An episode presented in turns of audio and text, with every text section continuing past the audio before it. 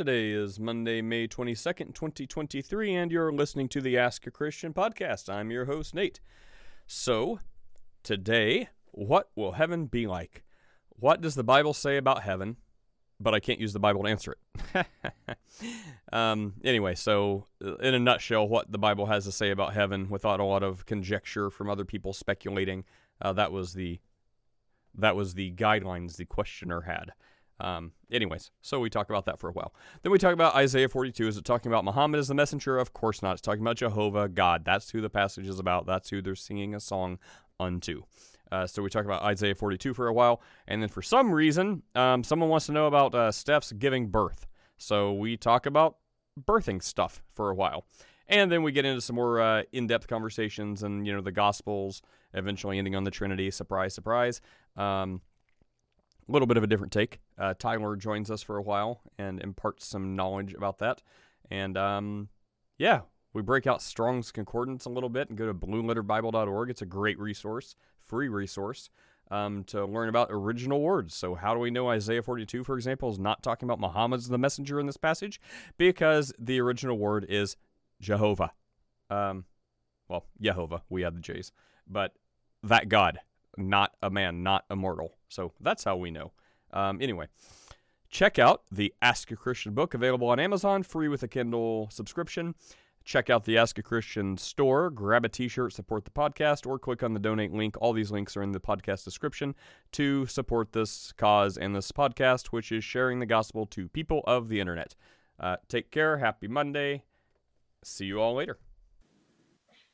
Okay, yeah. So, in general, the Bible's idea of heaven, and this is, you know, this is scattered throughout different authors, different books. So, in a nutshell, though, it tells us heaven is a place where it's going to be basically all good, all happy, no sin, no evil, no sadness.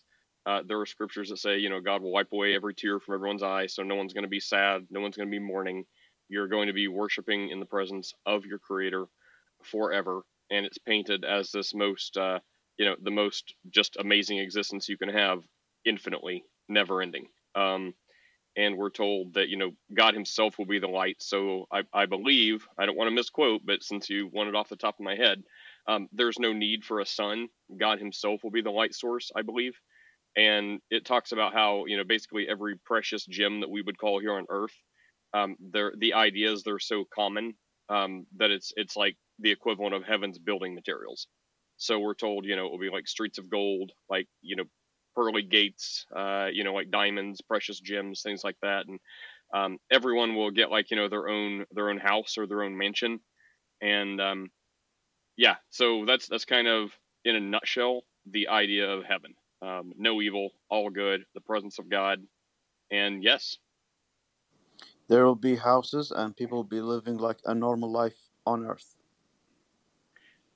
Well, you said you wanted just what the scripture says, so I'll get you the references in a minute. But yeah, No, no, no, no. I, I, I don't Yeah. need the references, but um, someone else told me, and this thing is going to annoy you because I will use it a lot, that they will only be souls. They don't need anything like houses or places or anything to own, and they will only be singing the whole time. Uh, no, so we're told that we're going to be worshiping God, um, whatever that means. Like, you know, we would say we can worship God. That doesn't just mean like, you know, praying and kneeling or something like that. We can worship God. We're told from the Bible in everything we do, do it as unto the Lord. So, you know, we can worship God um, if you're a cook at a Subway drive-through or something. Um, so, you know, in whatever you do, give glory to God. So does that does that mean we're going to be like, you know, angels chanting day and night? Um, but we're told that we will have glorified bodies. So we're not going to be disembodied spirits. We're told that we'll have glorified, resurrected bodies, just like Jesus does. And we're told that uh, we'll be known in heaven as we're known on earth. So it's not like people are going to have to re meet each other. Like if you know someone, that's how they're going to be known in heaven. So it's not going to be spirits, it's going to be glorified bodies.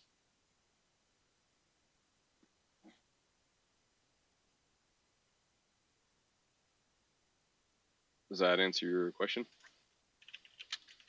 Yeah, I b- believe it's clear enough. Uh, brothers, do you have anything you wanted to add? Did you hear his question? If you're speaking. No, I don't really have anything to add at the moment. Currently, I'm uh, taking my medicine. I need a few minutes. Okay. Yeah, so blue. Um, yeah, that's the picture of heaven you get, and that's uh, you know that's taken from verses uh, scattered all throughout the Bible. Okay, thanks a lot.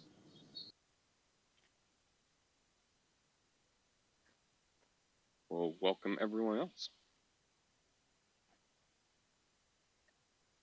Happy Monday. Hope everyone had a good weekend. Let's send out some random invites. Feel free to accept or not. Hey Vic, what's up? Hey Nate.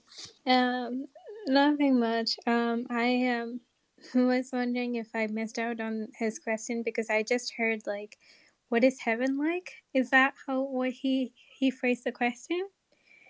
Um, it was kind of like how what is heaven like? Like not uh, not conjecture and not just what people kind of like talk or guess about, but really based on the scriptures in the Bible. So like what is what is heaven like based like very very close to th- what the Bible says heaven is like. Oh, okay. Because like later I heard him talk about like some singing thing. Um, so I was like, oh wait, did I miss the question that he was asking? And I was like sitting in the chat, putting stuff in the chat. uh, yeah, I think it was the part. Let's see, where it talks about you know heaven is portrayed as like this uh, place of like endless, unending type worship and adoration of God. And ooh, let's get Chris up here. Um, and I think that's let's see, is that Thessalonians or Revelation? Yeah, in Revelation four and five, it talks about you know how God um, is going to be worshipped in heaven by heavenly beings, and um, you know worship and adoration of God.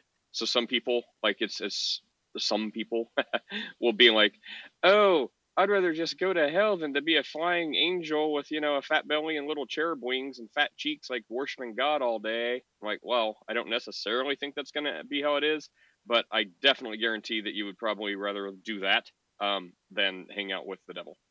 Um, don't want to assume, but you know, I'm pretty confident in that assessment.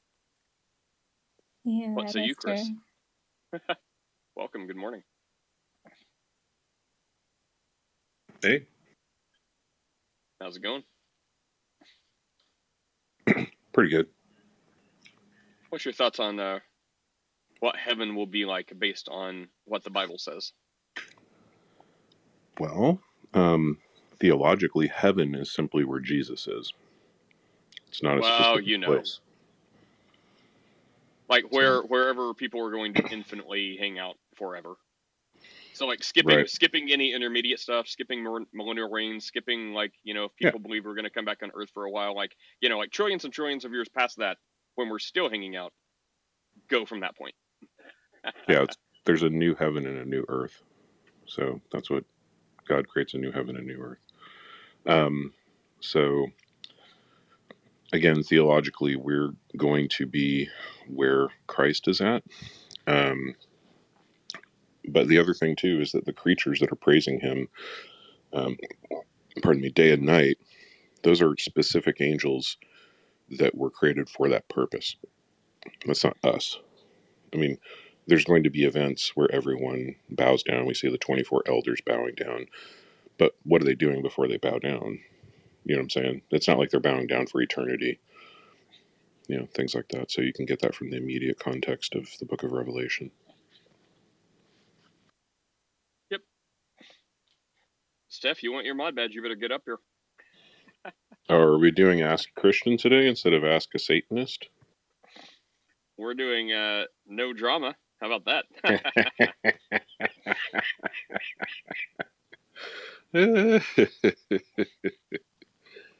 Ask a Satanist.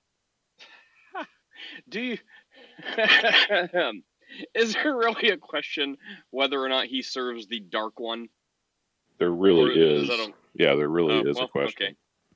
Yeah, people people are there there's a whole thing out there that says that he is larping as a quote unquote Christian, but he's actually a real for life like not Jamesy style, but like the other style of Satan worshiper. Okay, come Well, wait, on. wait, wait, wait. It was an affiliation, a suspected affiliation with the Silver Star cult, which is, I mean, you can look that up. There, there are some sources online that I don't know. That that's speculative. He's never confirmed. That is a pretty tall order. Order of the Silver Star. Yeah. Aleister Crowley. Come on. That's it. Yeah. Yeah, I'm not joking. Um, oh, and by the way, um, Mark Robert wants you to know that you know that you can turn three hundred dollars in investment into ten k profits in three days. In the chat, I put such high hopes in Steph to, to handle things like that. she literally has a baby. I got on her it. lap. Yeah, I'm also. The kids are getting ready for school. Okay, bear with. Hey, I support women's rights, so work woman. just, just kidding. I'm joking. You're gonna have to pay for her emotional labor from Friday. Hang on, let's see the order of the silver. So, what did Crowley do? Like, besides, um, like, is this a spin off of one of his other weird stuff? Like, or is this the main thing? This is the main thing. Mm.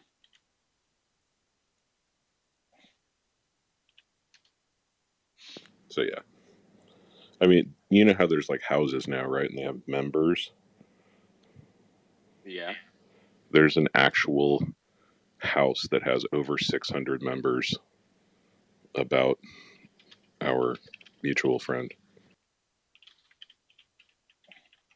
Oh, I thought you were talking about like the. I thought you were going like uh, deep dive into like weird stuff, like the Masons or Shriners yeah, or something too. like that, like That clubhouse houses. Okay. Yeah, clubhouse houses. Like, yeah, there's there's a whole there's a 600 member clubhouse house about our uh, our friend that had your room go on for like seven hours on Friday.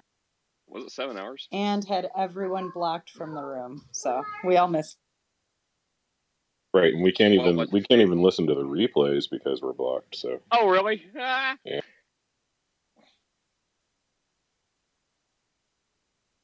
Pick a Yeah, that's where order their order their silver stars. This is a waste of time. This is oh yeah, what's up. Rick Rhymes in the chat. Rick is correct. What's Rick saying? Yes, some of us have not forgotten. Never This actually Some my bigger knew. qualm than the Right. There are many, many hilarious videos of him circulating the internet. Okay, so those are that's that's what I put my stock in. That's comedy gold. But Hey, Sub Zero. Hey. What are we freezing today? the well, Nate, the only other thing is that there was a lot of doxing that he did, and Well, so he's a doxer. So I wanted, yeah, so I wanted to ask uh, this question uh, because it was clicking in my mind since a very long time. Uh, what uh, do we get any uh, huris in Christianity as a reward?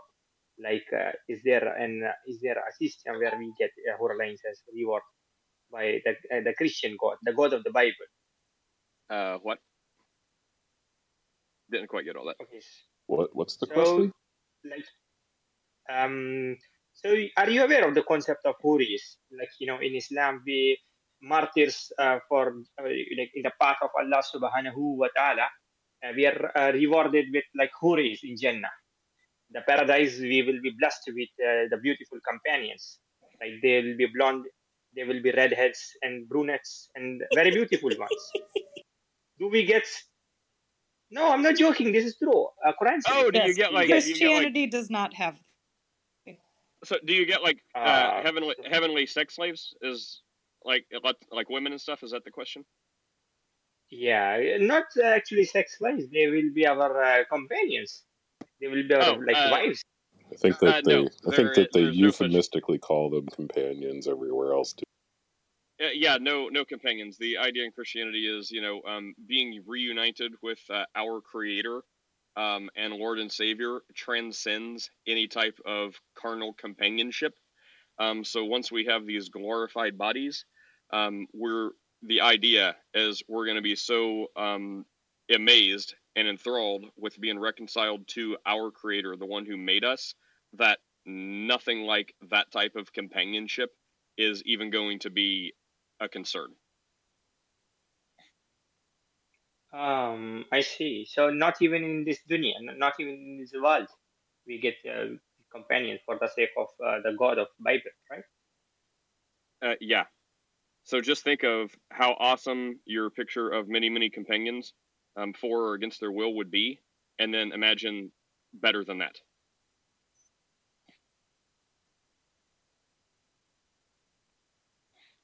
I think sub the idea women uh, are not subjected to being uh, enslaved by men for all eternity. So that's how we arrive there. Also,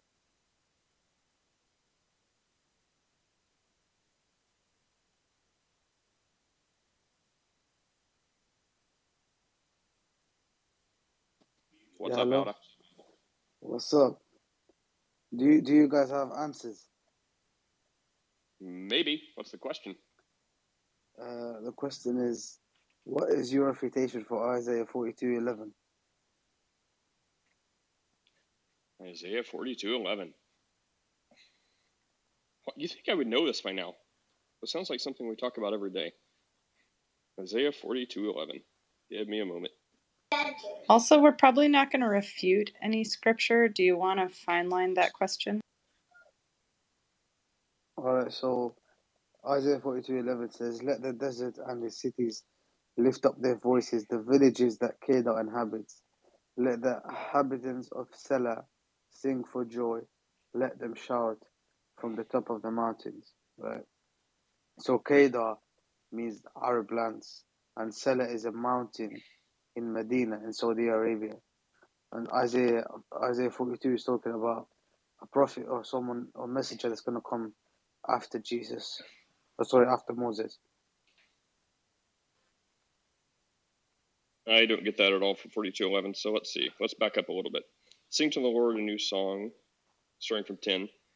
His praise from the end of the earth, you who go down to the sea and all that fill, uh, all that fills it, the coastlands and their inhabitants. Let the desert and its cities lift up their voice. The village that Kedar inhabits, uh, let the inhabitants of Selah sing for joy. Let them shout from the top of the mountain. Let them give glory to the Lord and declare his praise to the coastlands. The Lord goes out like a mighty man, like a man of war. He stirs up his zeal and cries out. He shouts aloud and shows himself mighty against his foes. So there's no way, um, just from reading this, you can say something like God's going to send a messenger. I think, um, first of all, the context is this is singing a, so- a song about how awesome God is. But if you wanted to read into it a little deeper, Well, it doesn't you say could God.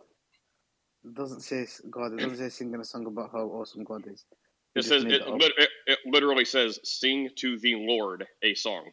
When someone says Lord, capital L, that's that's Yahweh. That's the God of the Bible. That's the God of Abraham, yeah. Isaac, and Jacob. So, so Lord means a man of noble rank or high No, office. no, no. Okay. So Yes. in, yeah, no, no, hold on. So if you want to talk about a lord like King Arthur or something like that, or an Arabian prince, if they're going to be called a lord, that's like you know a little lord. That's like under the under the stewardship, like under a king. That is not what we're talking here.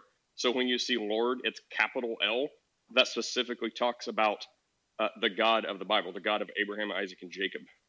Yeah. So originally, the original Bible, it, it didn't. It didn't. It just said Lord, but then you guys changed it and made Lord mean God. It made Give us your mean God. evidence for that. The original Bible. What is the original Bible, sir? Is it the No, one- is so this verse has gotten corrupted as well? Yes. Ah, I see. So let me ask you a question.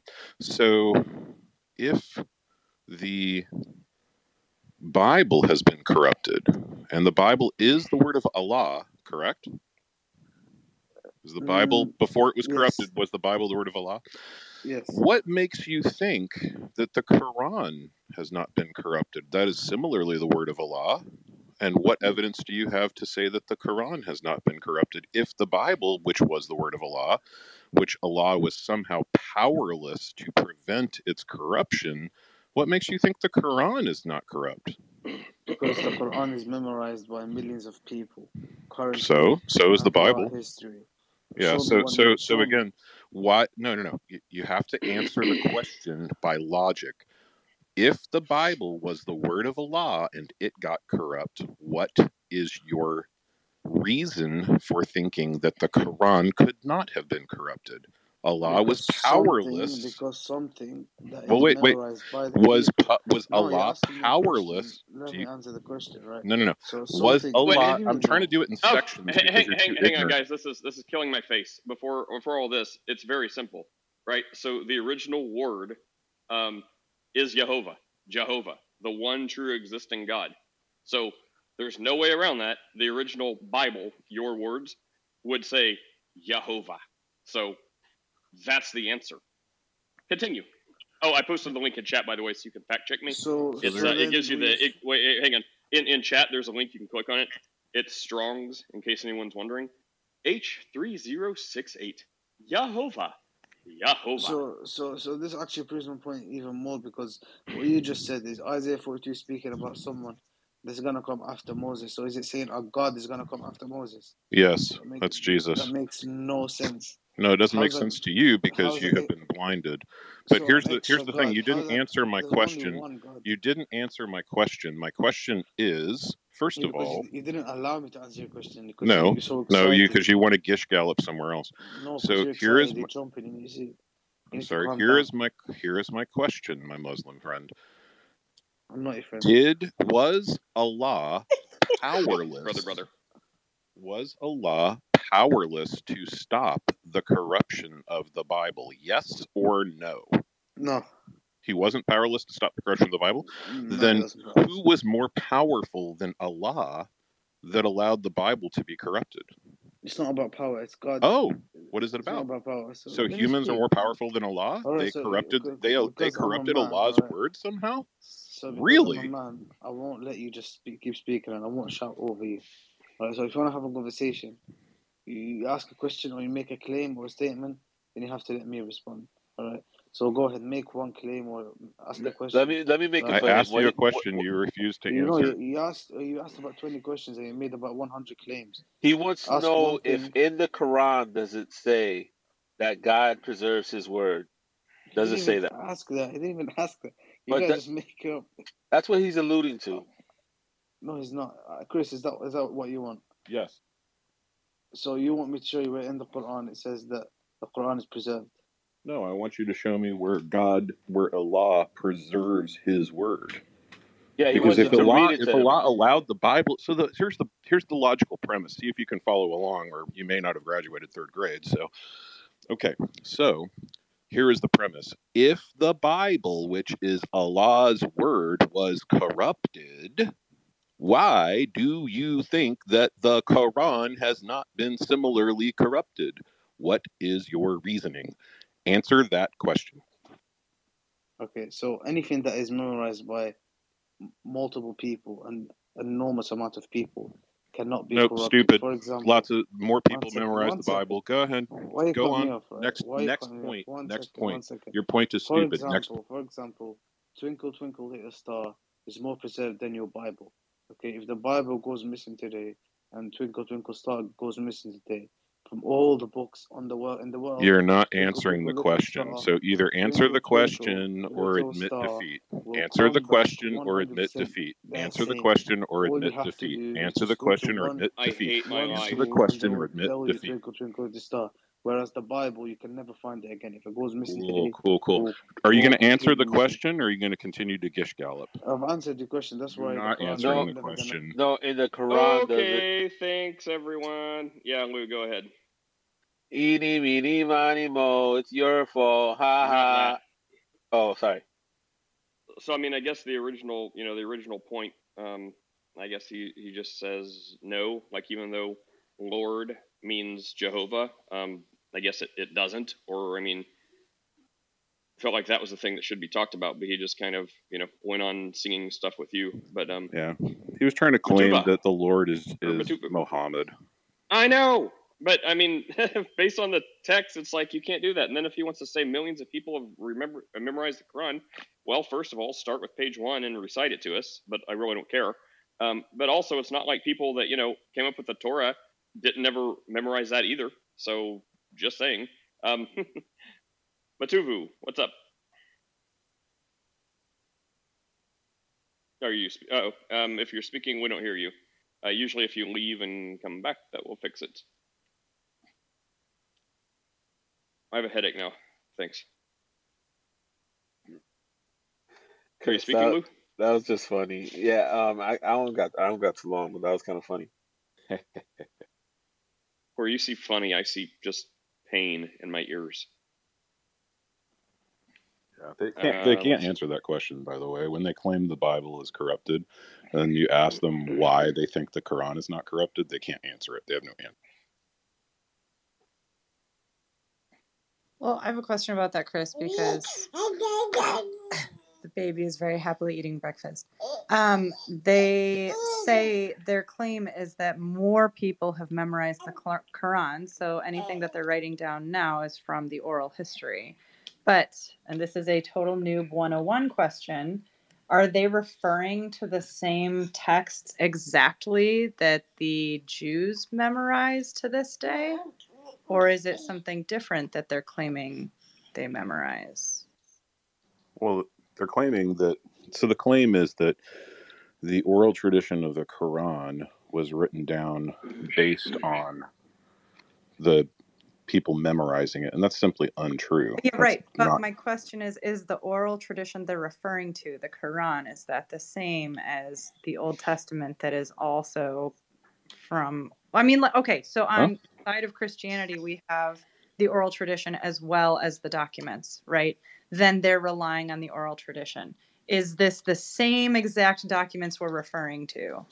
So the oral tradition of the ta- like uh, in the in Jewish tradition is is the oral Torah, and that oral Torah it has some of the same content in the Torah, but it's mainly treated as like an exposition of the Torah. For Muslims, they don't have that, right? So uh, when they say that the oral tradition, the unbroken chain of narration, they really mean it is what the Quran is.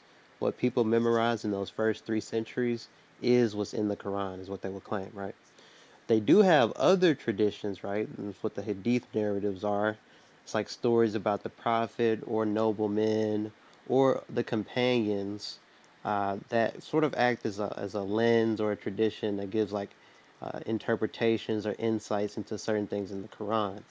But usually, when they say the Quran is orally transmitted, they really are referring to the Quran itself and not like the external tradition surrounding it. Whereas the Jews say oral Torah, they're talking about it like a different. Uh, they're talking about something different. Got it. Okay, and thank Lou, you. Um, my follow up question then would be, but we ha- we can make s- the same claim. So why is that their trump card? Their whole thing is like um, it's like they want to say because of these different variants, the variants or quote unquote contradictions, it can't be the case that the Bible is preserved, right? So they'll point to Ahaziah being 42 and 22, uh, which, you know, you look back and there's all types of solutions. They're just these random things. And they'll say it just doesn't exist in the Quran. They don't have like these numerical discrepancies and these different things. What's interesting about that is they have seven different qira'ah, which are different recitations of the Quran.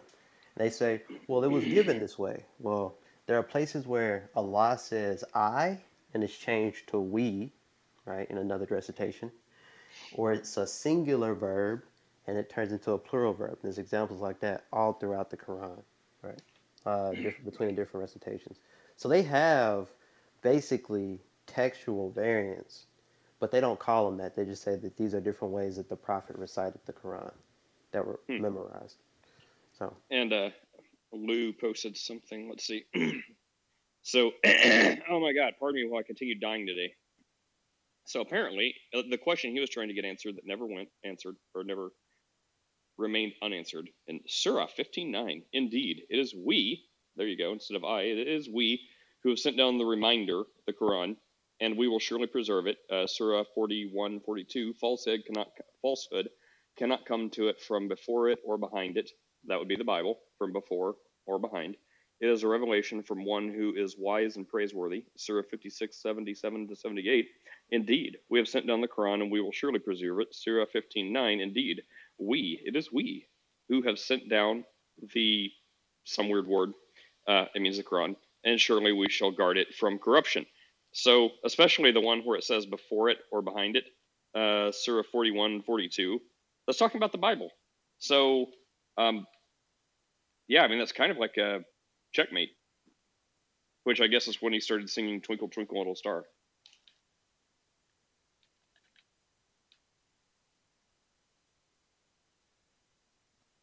Chris, if you were thinking about converting to Islam, did we walk you back from the ledge? Oh yeah. Question, but he's gone. And I thought maybe Tyler could answer it, but he's also gone. So, if their claim is then that the Quran is more correct than the Bible, because, like, is does it then rely on the idea that more people have it memorized? Like what? The Twinkle Twinkle Little star That's what he was thing. trying to claim. Yes. Well, and it's also a much shorter book. Like it's like, I mean, it's it's like very, very. I mean, it's like the size of like Isaiah, right? Like Isaiah and maybe one other book. Like it's it's very small compared to um, you know, the Bible, and a lot of it has the Bible quotes in it. So I mean, it's like, well, you know, that's like appealing to popularity, kind of. It's like, well, it does it matter how many people follow religion? Like that just means more people can still be wrong. So it's like it doesn't matter how many people memorize your book. Like people who memorize stuff can still be wrong.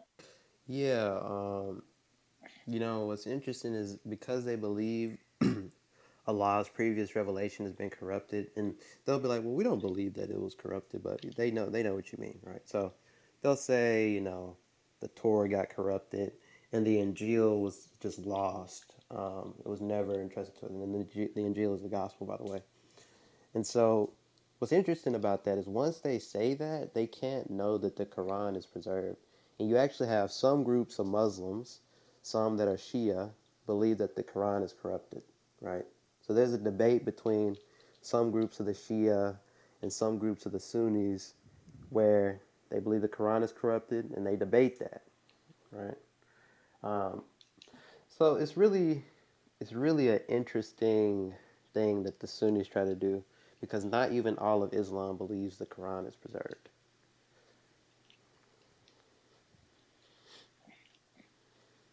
Isn't a lot of the Quran set like I guess like you know outside of it also being shorter, that a lot of it is set to uh lyric. I guess you know like a lot it of is them literally made to be memorized. Yeah, it's, it's made to be memorized. coincidence. it's made to be memorized, and it's like, and it, it, like the Quran. You could probably, in the time it takes you to read the Bible, you could read the Quran probably through fifty times. Right? But most significantly shorter. most Muslims I've talked to don't really even know the Quran that well. Like even with it being shorter, like to me, it's like they know more about the Bible than they do the Quran. Yeah, there's a this one Muslim named Eminem. I, I'm not even sure that he's memorized a page of the Quran. I, I can't be certain about that. But you know, they make it a big deal to try to memorize pages of the Quran. But he he knows everything about like New Testament textual criticism, mainly the liberal scholarship and stuff. But he knows everything about that. Like he knows little to nothing about uh, like his own Quran's preservation or about like the differences in uh, in in like the different recitations in the Quran. Uh, it's very weird. Uh, Are, are you calling things. Islam a meme religion to uh, Christianity? Uh, I do think uh, Islam is a very funny religion, but um, there are people I respect in Islam, but there are some people, you know, like Eminem, who are I don't respect, and I just kind of think they're kind of a joke. Whatever happened to that one guy? The um, remember that guy that used to come over here? He was like very peaceful until we weren't like buying what he was selling, and then he started freaking out and like yelling, and then he'd always come back and apologize for losing his cool. He was the atheist that converted to a Muslim. N- No, Okay, no. he, he was. He was the guy Um, that says he, he grew up Christian, was like a youth pastor, and then he Oh, became we know atheist, and then he became Muslim. You're talking about Khalil. Yeah, Khalil. Yeah, Oh, whatever happened to that guy? Wait, Yeah, do you really want to hear that story? Because there is. a Ka- Khalil That's yeah. He's a he's a child molester. Yeah. He's in jail. end up What? getting What? convicted? You say Okay. he's the Jehovah's Witness? Did, wait, wait, wait. Okay, okay, there's a lot of information coming coming at me. Yeah. Okay, so we all uh, know the same guy we're talking about. Uh, yeah, Is that Khalilullah. He's is that a, legit? Is that why he's not been around? That's what Yeah, I'm he's a asking. Did the conviction actually happen? Because last Yeah, I knew he- six months ago. con- for? Yes, he's convicted. He's in prison. Wow. Okay. Can someone in please? prison. Okay, Wait, so wait, wait. so Hang on, hang on. here's Wait, wait, wait, here's hang, the, hang, wait, wait, hang on. okay. Just back up like six to eight months when the guy routinely came in, was super peaceful until we were like, no, no, we're just gonna say it's Christ, and then it'd freak out and yell and scream and curse, and come back and be like, I'm sorry, I lost my cool, you know, blah blah blah. Um, that's the last I knew of him. So since that time, he did some messed up stuff Not and then got between the convicted. No, no, no. For being not a Jehovah's Witness? Not in between that time. Where's the Jehovah's Witness coming from? I thought y'all he, said he he, got got in trouble for being Jehovah's Witness. no, No. no. Okay. Well, I think he's making a joke about Jehovah's Witness being child molesters, but look. So here's here's the basic gist. So he wasn't. He supposedly don't know how true this was, but he wasn't molesting his stepdaughter when he was a Muslim, because he became a Muslim after being an atheist for a time. It was when he was an atheist that he was doing that, um, and he uh, was he was still like mentally and emotionally or uh, physically abusive and stuff with his wife and kid, but he wasn't doing that anymore. Supposedly, that's what he claims and stuff like that. But he was doing it when he was an atheist. He did it on and off for some time, and she was like 12 when it happened. Um, and so he got convicted for that. I think he got sentenced to like eight plus four years consecutive. Um, so he only has 12 years in prison. Um, I don't know if there's a possibility of parole. I forget. But Nick, But yeah, the the only reason we know all this is because his ex-wife came to Clubhouse in the atheist rooms and aired all of the court documents and the results of the rape kit and like it, what like we're not we're not speculating. She came and did this and then publicized all the documents so then all the atheists followed it and we all like watched it happen in real time. he Wow, also is there made like a a post news on his article or something? Is there what what Oh that yeah. post say?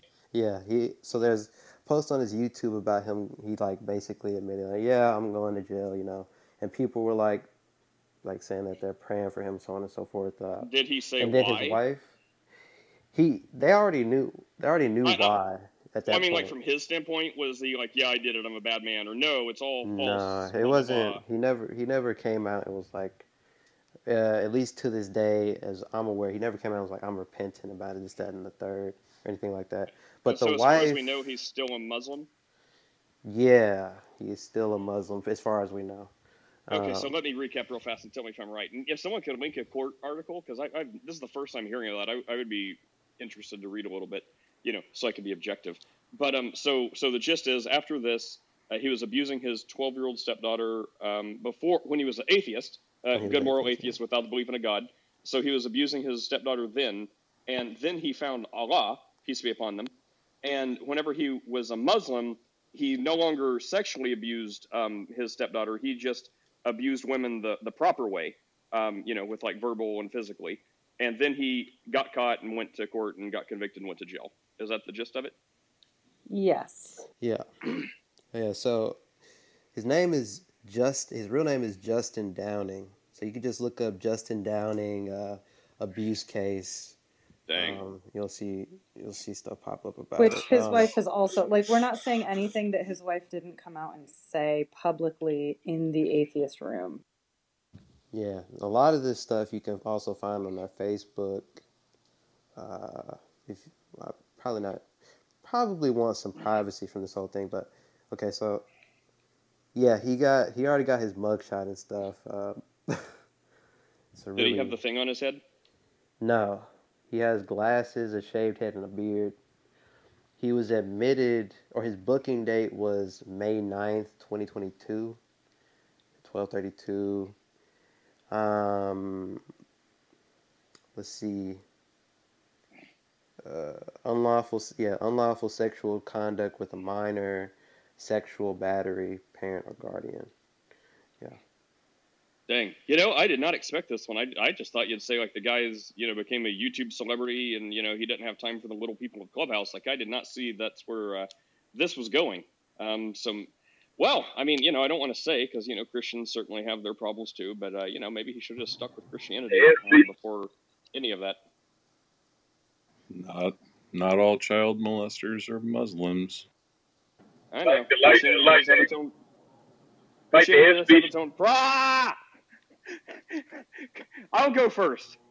Christianity does have its problems, but if there was ever a time to interject that, I feel like it's now. Go ahead, Brandon.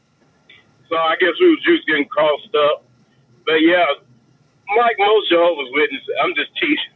But not like uh, like the SBC, uh, they having problems, and I, it was even an incident in our uh, in the church in one of our movements that uh, they took him to Clown Town though. Like he was uh that uh that that little that little pervert was dealt with pretty harshly. The organization was like, bye bye.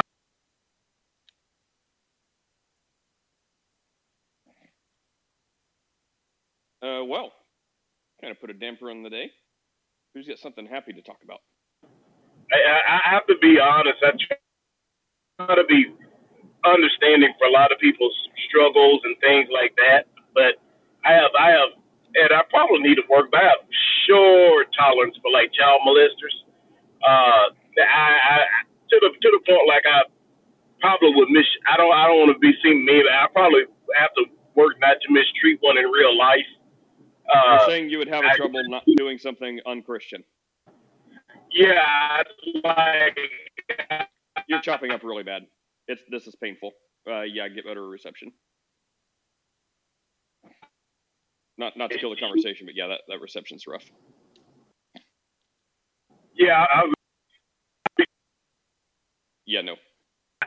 yeah. I was just saying, I'd be tempted not to be nice to Ah, Brandon, I can't take it. Let me know when you have a, you keep trying and it, it's not working, bro. Let me know when you have good reception. I'm happy to bring you back up. But that that is bless your heart. You're you're like the little engine that keeps trying, but it is it is murdering my ears. Um. Let's see, Angie, Lady, River, welcome. Any of you would like to say anything, or Gia, give us an update from the other side of the pond?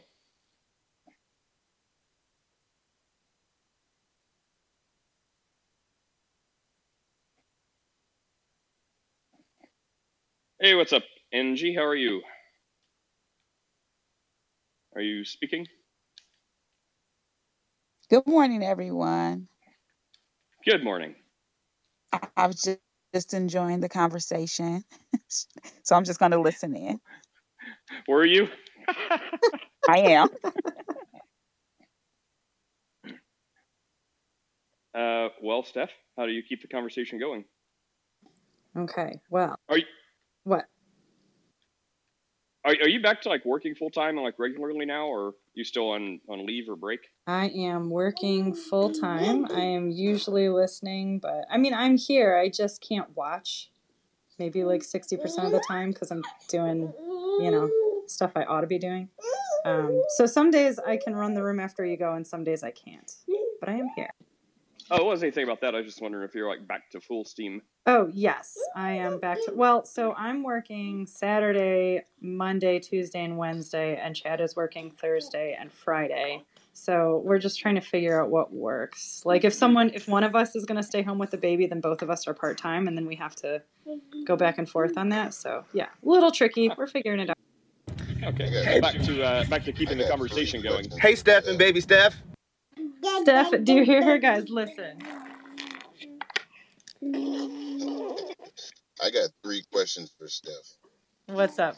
Well, Steph was well, Steph was in the middle of saying how she's going to keep the conversation going. No, I want to hear Harold's to. question. Oh, well, okay. I All had right, a Harold. question about the chat. We're talking about Beyond Beef price stock is down, so it seems like a good time to buy. Uh, but I also want to hear Harold's question.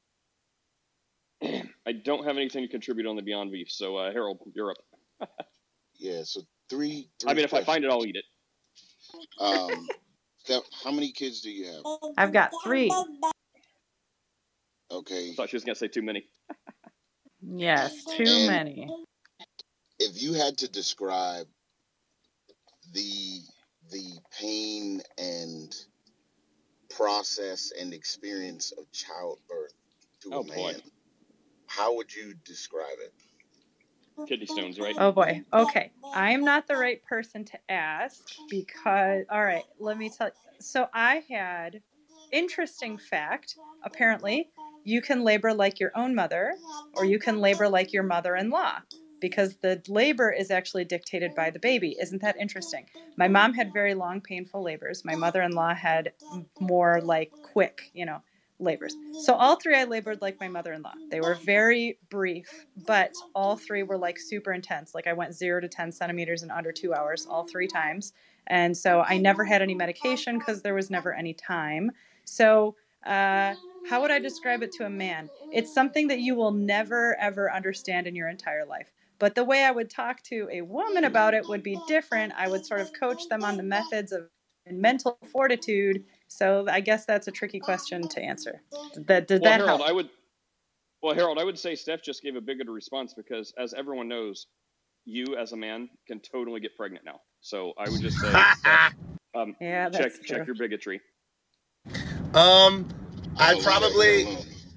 So, I'd probably, if I was gonna throw it in there, it's probably the thing that's gonna come close to it.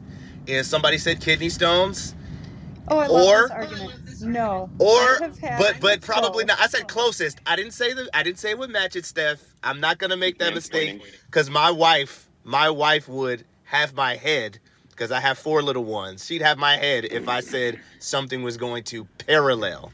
I'm saying to give you like idea in the direction, not even in the ballpark, but like towards this direction on that side of the spectrum. Maybe kidney stones or getting shot in the gut. Here's Where what like I say about this, though, okay? If you're going to describe this to a man, it is a full body, complete, like, it, it's like nothing I've ever experienced before. Your entire body, and this, if you get medication, it's different, right? Like, my best friend had three really good epidurals, and she's like telling jokes while pushing. That was not my experience. Uh, it is such a full body, such an intense, it's not like uh, an injury where then you're hurt and then you have to deal with it. It's like, it comes in waves there's a rhythm to it but anyway your brain goes to another place you're it's such a it's a, it becomes an out of body experience so it's it's really hard to try to like compare it to any other injuries or things i've had because it's not the same Hi, And Steph. Harold, you got two. How have you hang- been? Hang on one sec. Yeah, hang. Wait, wait, wait. Hang on, hang on. God, someone's got to moderate. It may as well be me. You've got two of your questions answered. There are new people though, so Harold, save that third one. Uh, Levi. i want to know Uh, why what's up, Levi? is his wife pregnant is your wife pregnant Yes. I hope that, uh, oh, congrats. Is Levi speaking? Just want to go in order. Give everyone their fair shot. wait yeah that wasn't a yes from harold just so everyone knows that was not a yes harold's wife is not pregnant All right, J and X. Levi is not speaking, so go ahead with asking Steph about her life or whatever that was. Hello, Steph. You may remember me from early clubhouse days. I hope that helps. Hey, how are you? I know Good, you. good, you good. change your profile so much it's hard to keep up with you. How's it going? Good, good. So, I guess as a Christian, right, you see lots of very ungodly things on this app, I'm sure, correct? yes. With the arguing and the um, insults and everything like that, right? So, how do you like go on this app without like s- wi- without like being I guess frustrated and judgmental of the ungodliness that you see on here? I hope that Yes. So I am also ungodly, right? So um, I think the first step to this is recognizing the plank in my own eye. I'm not a good person. I have done absolutely nothing to achieve my own salvation. And so when I see behavior in others, so there's two parts to this, right? We expect different behavior from those under the law. We expect those who are Christians and claiming the name of Christ to behave in a certain way. And we don't expect that from those outside of the faith. So there are sort of two standards that you have to have. So if I'm watching a room of Christians fight, I'm much more frustrated than I'm if I'm watching a room full of not Christians fight, right? Um, so that's one aspect of it. The other is that I'm not good either. In fact, my love for clubhouse drama is probably something that I should uh, work on. But I love it. So, yeah, there. Does that does that answer it for you? Yeah. Yeah. We all love well, it gets tiring after a while. I like it too. There we go. None of us is good. I'm good. Just joking.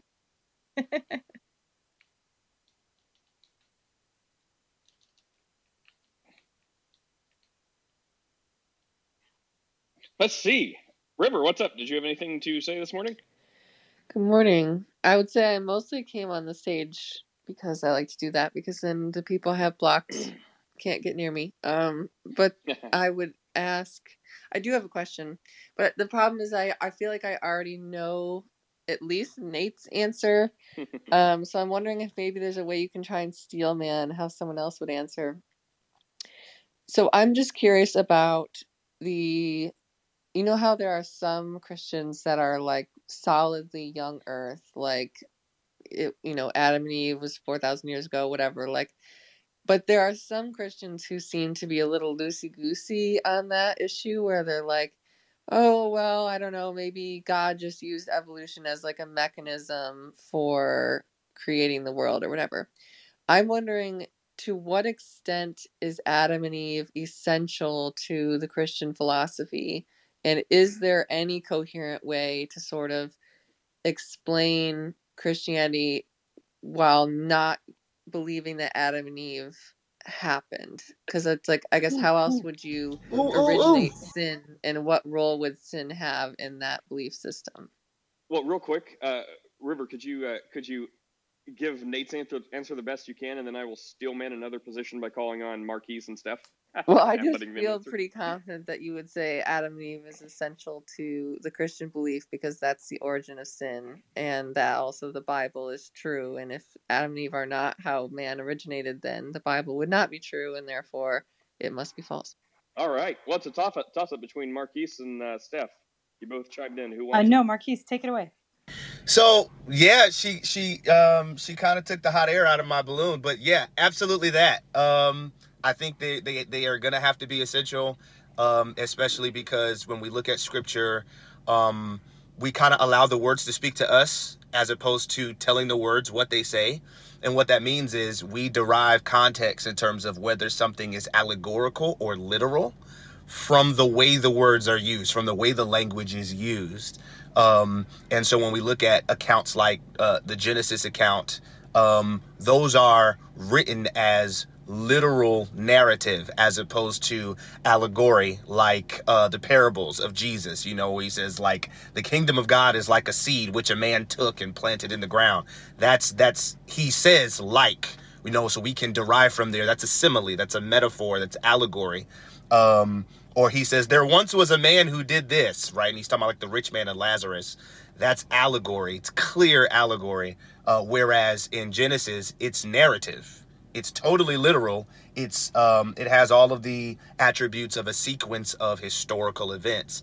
Um and so if we're going to accept uh, i'll use uh i think it was nate who said this before um which i absolutely love. If we're going to use if we're going to accept that a god that can create all of reality all of the universe uh by speaking if we're going to accept that exists then we have to accept the or it's easier to accept these smaller premises. Like he made humans as completely functional organisms by forming them from the dirt. Well, if he can create matter itself, then yeah, making Adam and Eve in a garden fully functioning without having to evolve, you know, some four, 6,000 years ago is totally within the realm of his capability. Um, and so it speaks to the inerrancy of scripture, as you said, uh, and then also uh, it fundamentally explains uh, the the problem of evil, where evil comes from, where we come from, the origins of everything, uh, and so it's a necessary aspect of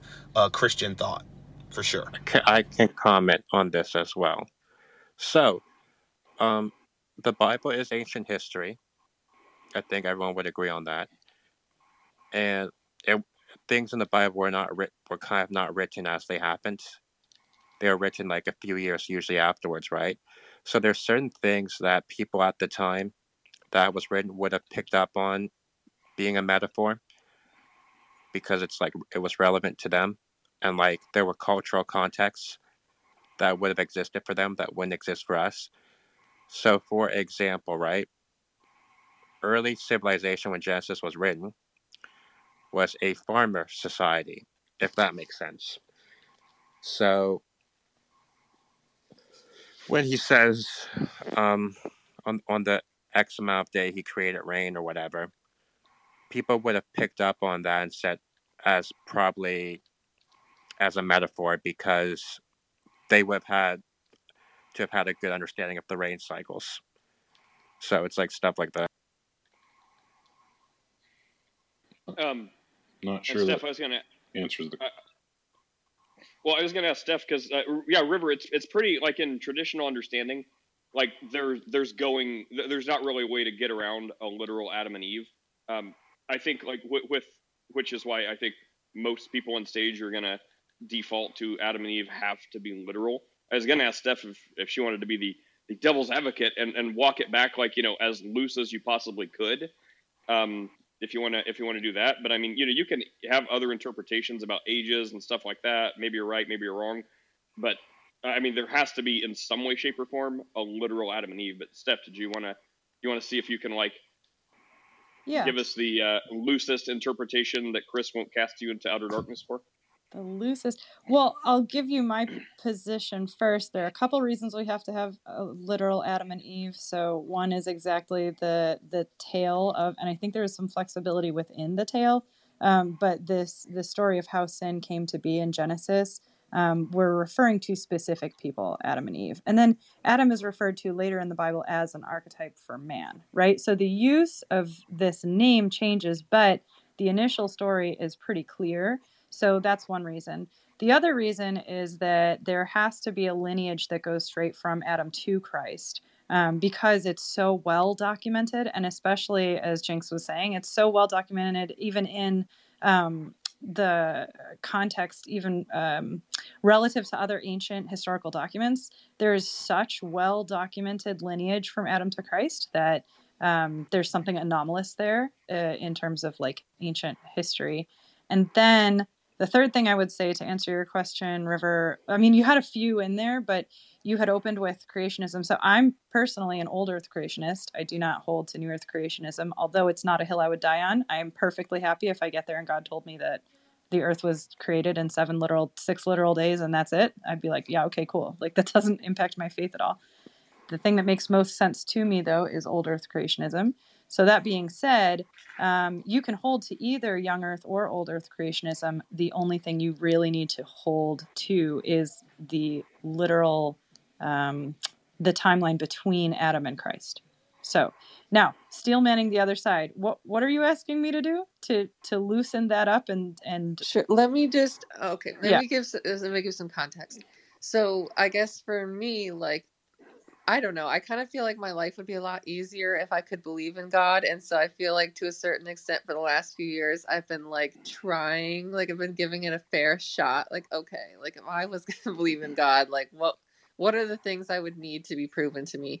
And one of them is the miracles of Christ being true. Um, and then the other one is I just find the concept of Adam and Eve so preposterous that I, and especially young Earth creationism, to be so preposterous that, like, you know, as a person who studied evolutionary biology in in college, it's just like, ooh, I don't know. There's just no way. So I'm just trying to find maybe a version of this whole thing Yeah. that could fit within my schema. Okay, I understand what you're saying now. So there are scientists who would have been able to teach at the university you got your degree from and also hold fully to the Christian faith and the um, inerrant tr- uh, understanding of the Bible. And so then the question becomes how? Like, how do people do that? Um, and it's because a couple things. So, one, like Jinx was saying before, that these are ancient documents. So, when we're studying ancient literature, we look at them in an ancient context. We look at them in relation to other um, ancient texts, right? So, we have a whole bunch of anomalies in the Bible, such as, for example, the order of creation uh, ends up being remarkably sound. Um, so, that's anomalous, right? We're not talking about earth being on the back of a turtle or we're not talking about other you know there are so many other creation myths and it, you know the the way the bible lays it out allows for so much flexibility and interpretation that even like just for example if we look back at the catholic church really needing to hold to the geocentric model of um, of the solar system, right? And then when the heliocentric model came along and they were all upset about it, it didn't actually contradict the Bible at all. It was like a tradition problem, not a um, not a biblical problem. So when we see these revelations come along in science, they don't undo what the Bible says. So what we have with this text, with the text, our creation story, um, it is never undone by scientific revelation, which is sort of amazing. So there's so much to go into here. Um, but I could, if you were interested, I could give you some resources that would comfortably, uh, like, you don't have to sacrifice your scientific mind to be a Christian, is what I'm saying. And I think that's the most harmful belief ever that you have to choose one or the other. So yeah, if you want to go deeper into that, I'd love to love to talk more there. Yeah, feel And free to remember, I- back channel me. Yeah, I mean, I would say for ease, uh, you know, for like a ease of belief, um, easy doesn't make it true or false, but I mean, you know, to assuage to, to assuage your kind of reconciling everything. Basically, I think the the lowest or the lowest uh, bar in Christianity is it, it comes down to a soul. That's why people like aside from you know we actually believe it, but the reason why it's important is it all hinges on a soul and like you know humanity. And Adam is like you know we've already talked about like you know the the stand-in for all of humanity. So it, it all centers on on this soul, like this human soul um, that God gives us. So that's the part that you know we believe is going to live forever. Um, so if someone could probably come up with a way, like not even theistic evolution, that doesn't believe in Adam and Eve literally, but as long as as long as like you know you, you could probably believe in lots of other stuff, changing into other stuff over time, and that's great. I mean, we would people would argue, but theologically speaking, um, it's not like a, a salvation issue. It's not a theological problem, other than people would say it's just incorrect. So if you want to say like you know stuff changes into other stuff, but as a one-off or for whatever reason, God hand planted uh, you know the existence of a human with a soul, and that's what started you know uh, this life. That would be like the lowest bar in Christianity that I think would um, would not be like any kind of like salvation problem because then you don't get into like you know Adam being the first man and Jesus being like the second Adam who didn't sin because that would be a problem if there's not a literal Adam with a soul. So um, I would say that. So the bar is pretty low, and that makes it pretty easy to believe. Um, again, it doesn't speak whether or not it's true, but it makes it easy to. Uh, it, it's like an easy bar to meet. Yeah, it's funny you say that because a lot of the reason why I'm like kind of wishing that I could believe in God is because I'm so thoroughly convinced in the lack of a soul. And when you don't believe in the soul, then it has some really complicated implications. And like for me, it's not for me the eternal life issue, what happens when we die, that part is not the issue. Like honestly, I find a finite life to be somewhat more comforting like a just a complete lack of awareness at some point when we die like that to me that almost more comforting than eternal life because I can Uh, you're matrixing a bit. that's kind of scary but when you are on the game that the self is an illusion and there is no soul. It has some complicated implications for like well what is my agency? You know why do i even make the decisions that i make? You know like am i just like a fleshy robot at this point basically? You know like it does have some and it so i often describe it to people that i love um with with respect to my mental health as paper the wallpaper of reality kind of is away from me sometimes and i actually start to get into a really anxious state about feeling like nothing is real like that it's all just kind of like this you know you know that i'm just like i'm just eyes in the back of a head you know what i mean? So anyway that i find that thought very troubling and so i'm like trying to find some comfort but um, i just find certain aspects of christianity to be so preposterous that it's like hard for me to get to the point you know and i and i can't and i agree that just because something's easy or hard doesn't make it true or false but for me when i use those terms i mean like how easy or hard is it to be convinced you know like of its of its truth I understand.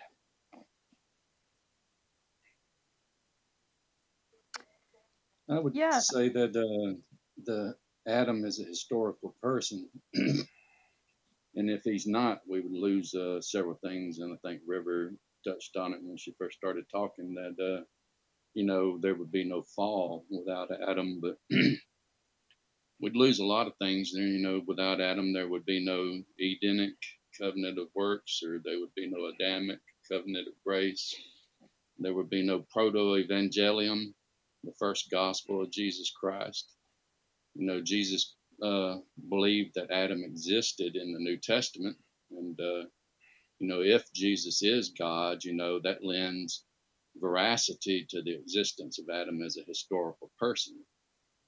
You know, the but there's a lot of things that we would lose uh, that's uh, vital to the Christian faith.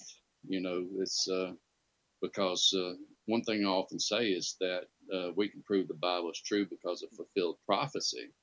You know, in the proto evangelium and or the promise of the uh, coming Messiah in Genesis, uh, you know, would be something that we lose. We would lose a prophecy of the coming of the Lord Jesus Christ, and that would minus uh, one of our evidences that the Bible is true. And uh, another thing I often talk about is uh, in argumentation that uh, uh, a positive argument can't be uh, dismissed by a negative argument. You know, uh, the God, I mean, the Adam is a historical person, and then someone say, well, no, it's allegory. Well, you know, that would be a negative argument compared to being a historical argument that uh, Adam existed. You know, and it may be true that it's allegory, but uh, Jesus thought Adam was a historical person. So this is a positive that cannot be washed away by any negative argument that you could come up with. And uh, River, I think you know. Let me let me. If you're looking for something preposterous, let me maybe complicate things for you a little more. Um, instead of you know Adam and Eve and you know whatever happened there, I'd say would it be more or less? And it's rhetorical. It's more, um, in my humble opinion, preposterous that you know a divine being God who created a bunch of you know messed up humans to do a bunch of messed up stuff, um, even against His own creation, like you know murder, rape, war, famine, all these evils um, God's creation have visited upon other of God's creation. Um, you know, and God declares, you know, He says, "Look, I'm the potter, you're the clay. I can do whatever I want with you all. I could like scrub you from existence if I wanted to. Um, and if I were God, everyone would be thankful I'm not. I probably would just be like, yeah, to the trash, all of you. But um, it seems a little preposterous, but lucky for us that this God still uh, died for us. So to have our Creator and then we thumb our face, like thumb our finger in the face of our Creator and do all these like terrible human things, and we still have this God who wants to reconcile us to Himself, dies for us, and uh, says, All you got to do is exercise some faith, dare to believe I exist, I actually care a little bit about you, and I will give you an eternal existence that is blissful and amazing because I care that much for you, you messed up little creation. Um, and I would submit that that is pretty preposterous, um, but also true. So if that's true, I really don't care about anything else. Um, you know, talking snake, talking donkey, wonderful. Um, you know, do they lack the vocal structure? Was this a one off that had the proper vocal structure? Was it a magical horn behind their head? Don't know, don't care. Um, in some way, I believe it happened.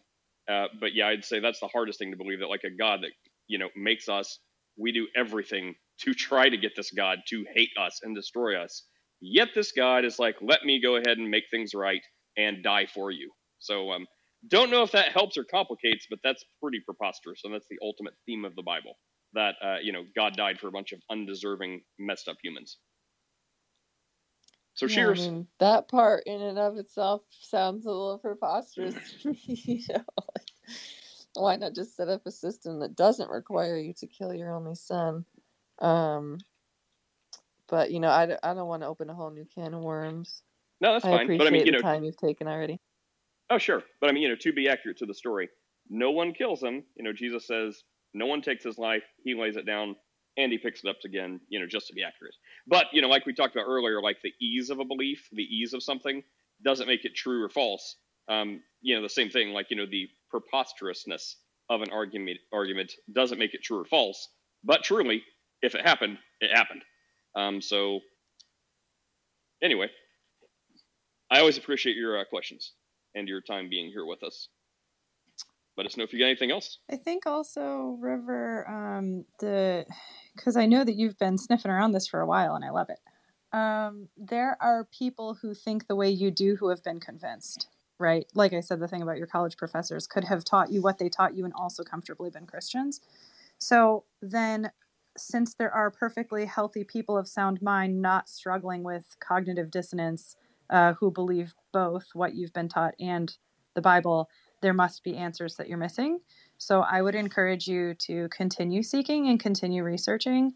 Um, and I have drawn faith uh, and good information from both Christian and secular sources.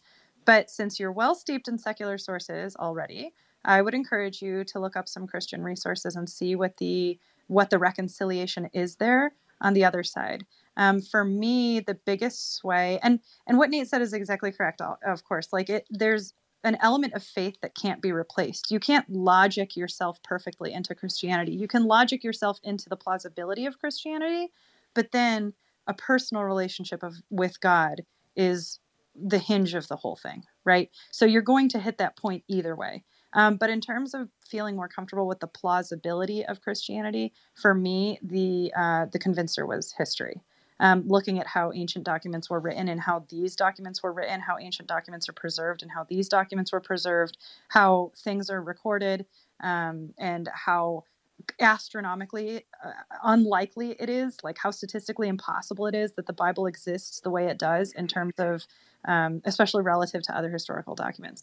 So I don't know how interested you are in history, but that's what did it for me. I'm sure there's a similar path through the sciences. Um, yeah so i would just tell you to keep keep looking keep searching you're always asking the good questions and and as christians we shouldn't shy away from the tough questions because uh, god is is the inventor of all of this anyway it's us trying to find out how god did it right so yeah river keep it up Yeah, I mean, one and thank you, Steph. But like, yeah, one of the because I have tried before, right? I've tried to find good information from Christian resources and stuff, but usually what ends up happening is I'll find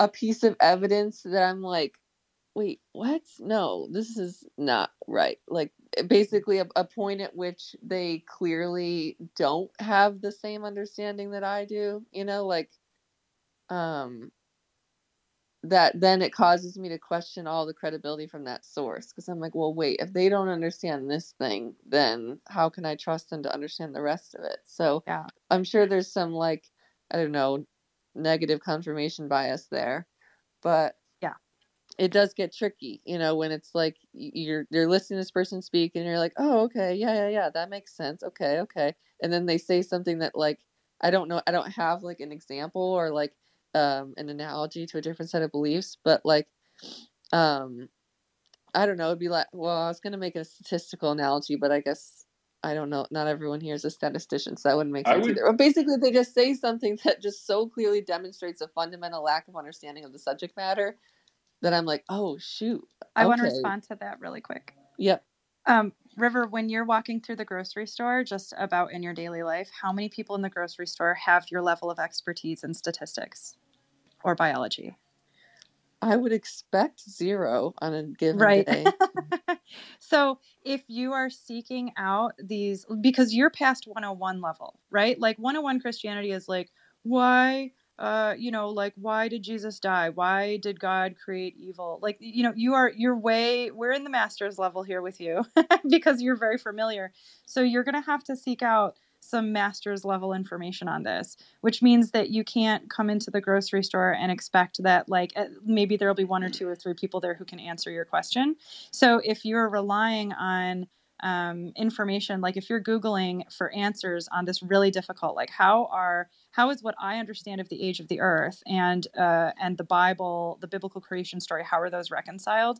You're going to have to go to some very specific specialists because your pastor on the street is not going to have uh, an answer for that that will satisfy you because your level of understanding of the sciences is so much further than so again we're dividing this in we're not talking about the faith of the thing we're talking about the logic of the thing and so you're going to have to do some legwork to seek out the specialists who have the level of skill that you're looking for. Well, I mean, I don't want to be super lame right now, but I guess I'm going to. I mean, instead of seeking out, you know, master's level, eh, say it with me, seek out the master. But I mean, that's, I mean, it sounds lame, but I mean, I don't think it's wrong. Like at a certain point, like you know, whenever you get like super like academic people of other religions or whatever, and you know, all they do is like debate into idiocy. Like at a certain point, you know, a YouTube video is not going to do it. Like any argument you're going to find, you're going to be able to find an argument to talk you out of it just the same. So I mean, there's no shortage of that. So like at some point, and I don't mean this rough. I mean this is just kind of my general stance. Like you know, at a certain point, stop talking to pastors, stop looking at YouTube videos, stop looking at scholarship. You've already done that. Like pray to God. And I said, I know you said you used to be a Christian. I'm sure you've done that too. But I would say that's going to ultimately be where everything, you know, everything like any answer you want is going to come from seeking God directly. Like any any natural knowledge, sure, take it in. Maybe you'll uncover a rock you haven't, you know, you haven't uncovered before, but it's just going to keep you down this line of like human wisdom, which isn't bad if you're di- unless you're discounting, you know, God for pursuit of human argumentation. So I would say, you know, definitely pray to the guy you're actually questioning whether or not exists and cares. Wait, I, real quick, because I don't want to be misunderstood. I would absolutely agree with 100% of what you just said. Uh, I think what I'm speaking to with River is the specific task of coming out of academia, coming with the academic background, and having to reconcile logically. Like, yes, faith surpasses all understanding, and that's a crucial element, but I feel like you don't sometimes with this, you have to get a person to the point where they desire to have that faith. Um, if they're in the point where they don't even think it's possible that that faith exists, well, you have a um, like a mental. It's it's a mental problem. It's mental doubt. It's it's intellectual doubt, right? So I'm not telling like yes, everything Nate told you is the most sound advice, and that's the correct answer. But there also needs to be a desire to receive those answers from the Lord and an understanding that it's possible to have that kind of relationship with the Lord. So uh, now I'm at the point in my faith where I'm like, yeah, this stuff is interesting to read about, but I'm not hinging anything on it anymore because I've been convinced and I have a personal relationship with my creator who answers all questions satisfactorily, right? But I didn't start there. I started with having to overcome the academic, the intellectual doubt. So, yes, Nate is 100% correct, but I, I think I was speaking to something slightly more specific than I mean, Gotcha. I wasn't Thank singling you. you out, but if you have a guilty conscience, just kidding. No, I don't want But anyone to seriously, think that I'm saying that you can't arrive at this by faith. You 100% can arrive at this by faith. But academic tradition in the way it is now presents certain hurdles that I uh, that I know can be overcome through other um, like if you have an academic mind and those things are exciting to you, they can bring you you know cleanly into the faith as well. So it's not like strictly a faith issue. I guess. Rick came up Uh, to talk up, about it. Yeah. Rick Real, what's up? Hey guys, how you doing? Good, good. Yeah, I just, this was an interesting conversation, and uh, I kind of uh, assessed. I just you know, I just recently came into the room, and I was like, this must be a, a discussion about science and, and the scripture.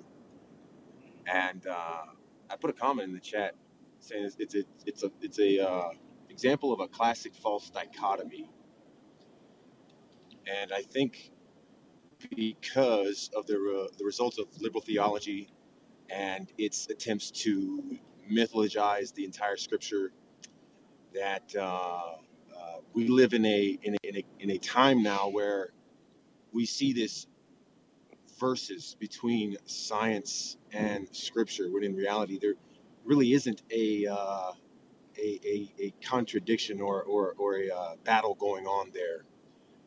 And so in specific if we consider the question of origins and uh, in the book of Genesis, the opening chapters there, the idea of seeing that um, through the lens of scientific, I guess, questions being answered would, would be to misunderstand Moses. And so um, I don't think that there is a, a sense in which you can you can see a conflict between the two because science is not giving answers that the scripture can give. And I think when when we try to think that science can give those types of answers, then we're not talking about science anymore. Talking about things that are outside the scope of science. all science does is observe the things that God actually did. That's all they can do.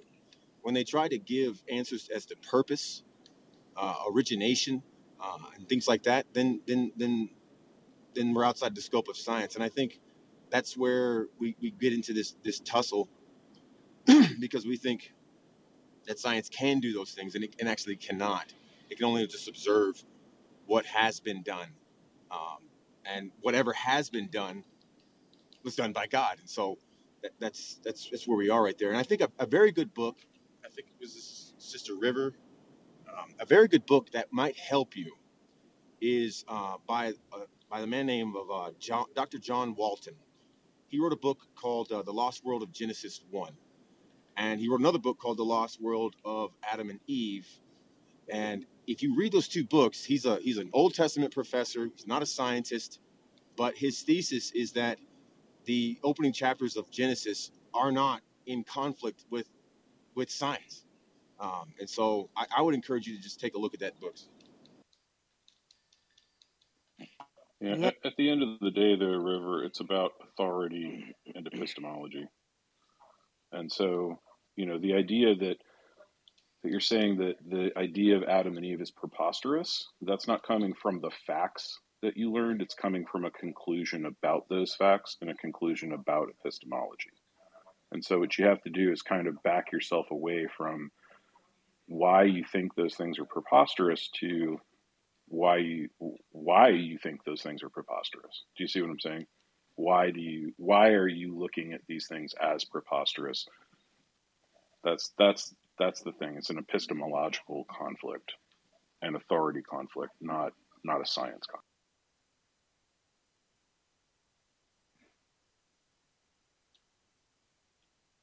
If that makes So, sense. you have any final thoughts, River?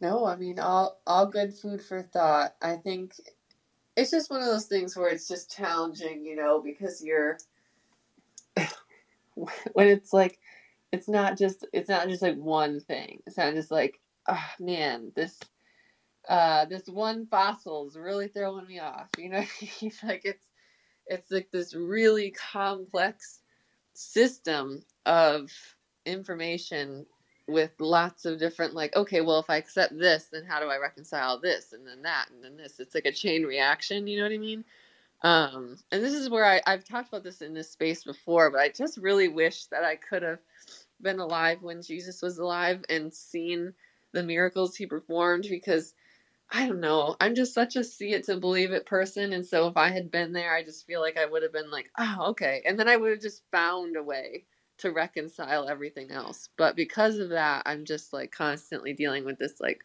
well, I don't know. Look at the way people write stories down today sometimes. It's like they really get the facts wrong or they exaggerate or people can be de- deceived or whatever.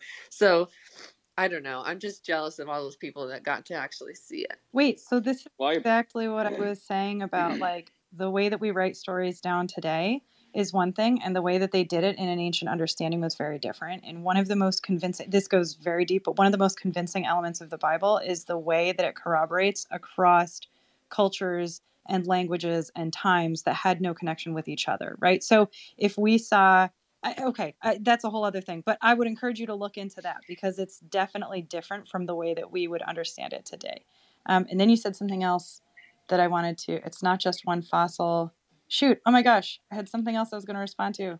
I'll think of it. And I, I mean, I appreciate that. You know, we all would have liked to have been there, but keep in mind there were a lot of people who were there, and they still didn't believe. That's the it. Only That's difference between the only difference. Oh, oh, No. the only difference between them is they weren't in a position to say, "Oh, you don't exist. This didn't happen," because they were watching it right in front of their faces. Um, so what did they do? They didn't just say, "Well, I saw it, so I believe." They said, "I saw it. Well, I guess the devil's real and the devil's doing it." So you know, no matter what kind of advantage or disadvantage we perceive we have, like you know, seeing is believing. Uh, well, it's believing in something. Apparently, the devil instead of the guy telling you he's God doing it right in front of you. Um, so you know, no one would be immune. So even if we were alive back then, uh, there's a very good chance that you know, I don't know, half of this room um, would have been like, no, no, I I believe you know whatever just happened because I can't deny it. but it totally wasn't uh, this guy Jesus claiming to be God. It was the devil. Um, so again, I feel like I may be complicating things more than helping you, but you know, if you want yeah, biblically accurate me, answers, the idea that there were some people that didn't believe is honestly like, well, okay, so you're telling me there was somebody there that saw Jesus heal There's a lot of people. Yes. and then didn't believe it. Then I'm like, okay, well, clearly it must not have been that convincing. Wait, okay, so the Well- well, no, Bible it was convi- speaks to this, and it says that these miracles were performed right in front of people, and they didn't believe. It, it's a it's it's talking about a very sound um, principle in human psychology. It's not. It's talking about how it doesn't matter whether we live in 2023 and haven't held Christ's hand physically versus like this human psychological phenomenon occurs no matter when. So this is kind of a is it ends up being sort of a useless thought like oh well if i was there and i saw lazarus raised i would believe well no because human psychology has this problem where 50% of them didn't believe and they attributed it to other things or they convinced themselves that it was a trick or like they're they're doing the exact same thing that you're doing right now so the bible speaks to that not to do you see what i mean like there's a universal it's it's so much worse than that, mm. stuff. It's so much worse. They did believe. They saw it. They believed, and they plotted to murder him. Okay, well yeah so, so there's the that difference well because of political dynamics right yeah and it wasn't and political soul dynamics. problems It was yeah, it was it was heart problem, because uh, the the whole thing is that they did believe just like the demons did, and they plotted to murder him. It says it over and over and over in the scripture. And so it is a blessing that you did not live in the first century because given your state right now of unbelief, that means that you would have been one of those people who plotted to murder him after having seen withered hands, people raised from the dead, all of these amazing miracles. That's the point. And so God has given grace to us that we don't live in that time because we would stand condemned. Yeah, I mean it's true because there are some like okay, like do you guys ever see those videos on okay, two things. Because one I've seen them in real life because I don't know if you guys are familiar with Tim Storey. He's like a kind of uh, like a California um charismatic Christian pastor. He's, I don't know. Um he's on this app sometimes, but I was very close with him and my family. But anyway, like so I've seen this in real life and I've also seen videos where someone will be like we have a miracle that was recorded on video, like evidence of God, whatever. And then like you watch it and you're like, well, I don't know. I mean, I feel like this could have been staged or, you know, whatever. Or like for example, Tim Storey, he used to do this thing where he would send the power of the Holy Spirit into you, where he'd like snap his fingers and then he'd point to you and then people would like pass out, you know? and I had that done to me, and I did pass out. I did. I like he he was like boom, and then I like passed out. Um, and I'm like now convinced that he just uses the techniques of hypnotism. Um, so One I hundred suppose I suppose it's true that like if I can watch these things and be in the same way skeptical, I suppose there's no reason I couldn't have watched Jesus perform miracles and been the exact same level of skeptical. They would have been a completely different level. Okay, the the quote unquote miracles that charismatics do today are not even remotely remotely close to what Jesus did. Not even remotely close. Like they're doing parlor tricks and hypnotism. Jesus is literally regrowing limbs in front of people's faces. Like literally regrowing limbs in front of their faces. He's raising people from the dead that have been dead for days, that everyone knows is dead. There was no magic or parlor tricks. These things were obviously real. Not Can can I? Uh, do you mind if I ask a question? Because Sure. Uh, uh, do you mind if I? Yeah, because I know up? this is a Christ, Christian room, so I don't want to offend anyone, but I'm just trying to understand your reasoning here because there were many different religions at that time, were there not? Where they believed in gods who worked miracles, etc. So I don't Sure, think their faith, you know, their their ability to perceive and believe in the unreal, I don't think it was missing, right? So if they had seen Jesus do all these things, I mean, I, I just think it's a really, really um, crazy thing to accuse these people of. Like, what the, all the Jews at that time were just completely idiots. If somebody No, raises that's not what the the dead, scripture says. The scripture is clear. I know clear. what It the doesn't. scripture says. I, Oh, you know do? Quote it for says. me. Go ahead. Hang on, No, I mean, before this- we this- before we before we like jump off a cliff with no parachute, Ben. To be accurate, it doesn't say all the Jews were dumb. It's I mean the first followers of Christ, including Christ, were Jews. So there were Jews who recognized the Messiah and the miracles and the divinity of Jesus, and they followed him. There were also Jews who did not. The same goes for Gentiles. So that's what the scripture says, and it was Jewish people who wrote this about Jews, by the way. So continue. Would you say that? Okay, so would you say that it sounded like like you were saying the majority of them wanted to kill Jesus? Uh, Chris was speaking. It was the So religious ruling class primarily, Yes. and then all the crowd that joined them. Right. Okay, so it because- was 'cause the, the, it was a large majority of people that were plotting to murder Jesus. Yes. And if you had lived in that time, you would be re- right in on the plot. I, I I doubt it. You know, if somebody could raise, I'd I'd bring him and get him to raise my family members first before I even think about killing someone like that. No, Don't you think that's, that's, not more true. That's logical? what that's not what the Bible. Yeah, that's that. That's the point. The Bible literally says the opposite. Oh, no. Okay, Uh, well, what was your so you- question? Okay, so so I, I was just trying to get at your reasoning here. It sounds to me like you're just fully committed to your belief on the Bible, and you know if the Bible says it this way, then it must have happened this way. Correct, because I we're fully committed to the belief in the resurrection of Christ. So if you want to see, and I was going to tell River this, if you want one thing to attack instead of multiple other things, the one thing to look at is going to be the resurrection of Christ. And so if Mm-hmm. Christ raised from the dead, then everything he said must be true. Period. End of story. Okay, okay. And do we have any evidence outside the Bible that people saw him? Why why do you Yes. need it outside Before the it was Bible? the- yes, but but why doesn't why would you need it? It doesn't matter. The Bible is just a collection of historical documents. And so Well, to I- say that you're to say that you're trying to say, "Oh, I need something outside the Bible," that's begging the question. It's a logical fallacy. So Well, stop no, with the logical fallacies and look at the historical documents written about the event. Yeah, well, it's not a logical fallacy because he's the Bible says that he fed five thousand. It says that he fed five thousand people with loads of fish and bread, right? Unless you think that's an allegory, which makes more sense to me. But I no, assume it's you not take an allegory. I take it literally. Okay, so you so, you- again, so you take it literally. So so why but did again, nobody mention that? again, it's a logical fallacy because what you're trying to do is you're trying to get enemies of the gospel to write positive things about the gospel. It's simply not going to happen. They're just not going to mention it, or they're just going to, or they're going to lie about it. I mean, are you joking? Like it's a, it's a your burden of proof is ridiculous. They're, you're asking for a burden of proof that literally no one else in the world has asked for for any other historical document. What do you mean? No, we, we I mean the, the Muslims they say that Muhammad went up on a white horse and that he went through the seven heavens, and they say that Muhammad blew up the moon and all this stuff. We question them, you know. It, and in African, the, the the difference is we take our mysteries and our scriptures allegorically and mythically, whereas you take them as literal fact. So I I don't think it's a false. I'm not trying to you know.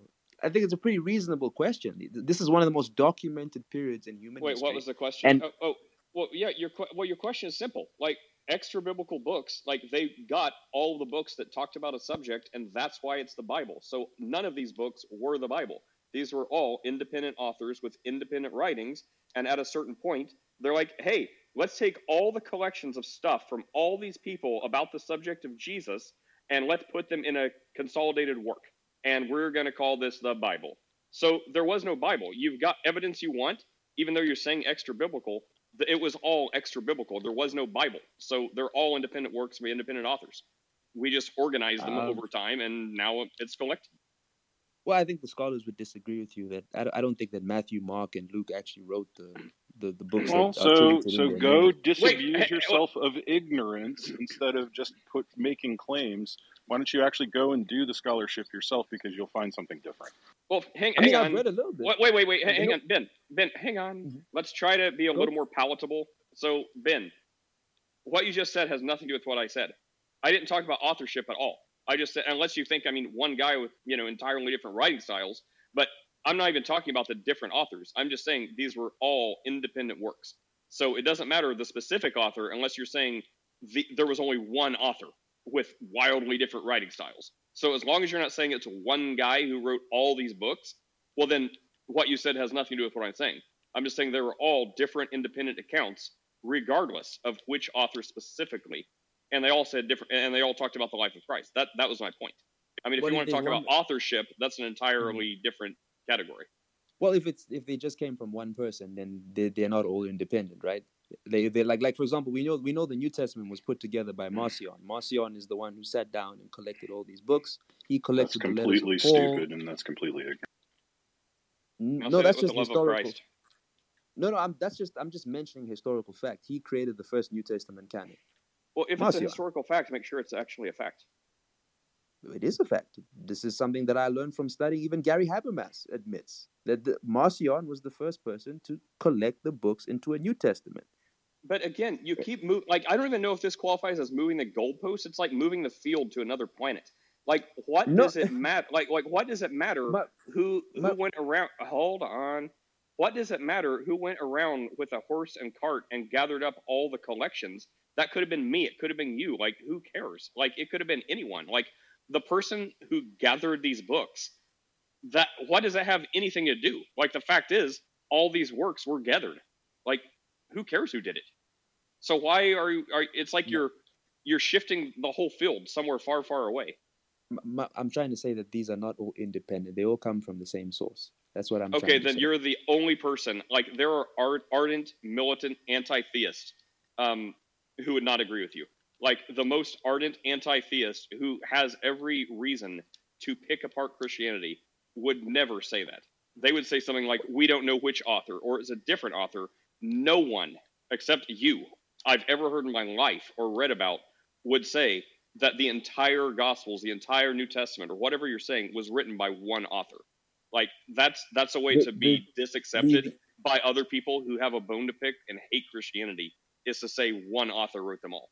No one I think that. the uh, well, I think the, the from what I've studied the the, the the Gospels, the Synoptic Gospels, and I know I'm going on. So if anyone wants to jump in, and and because I I don't want to take up too much space, but the, the the four Synoptic Gospels, Matthew, Mark, and Luke, they they are all basically saying that's why they call Synoptic Gospels. They're all saying the same thing. There aren't And, four uh, synoptic gospels. There's three synoptic gospels. I said I said I said three. Didn't I say three? I said Synoptic and I said Matthew, Mark, and Luke.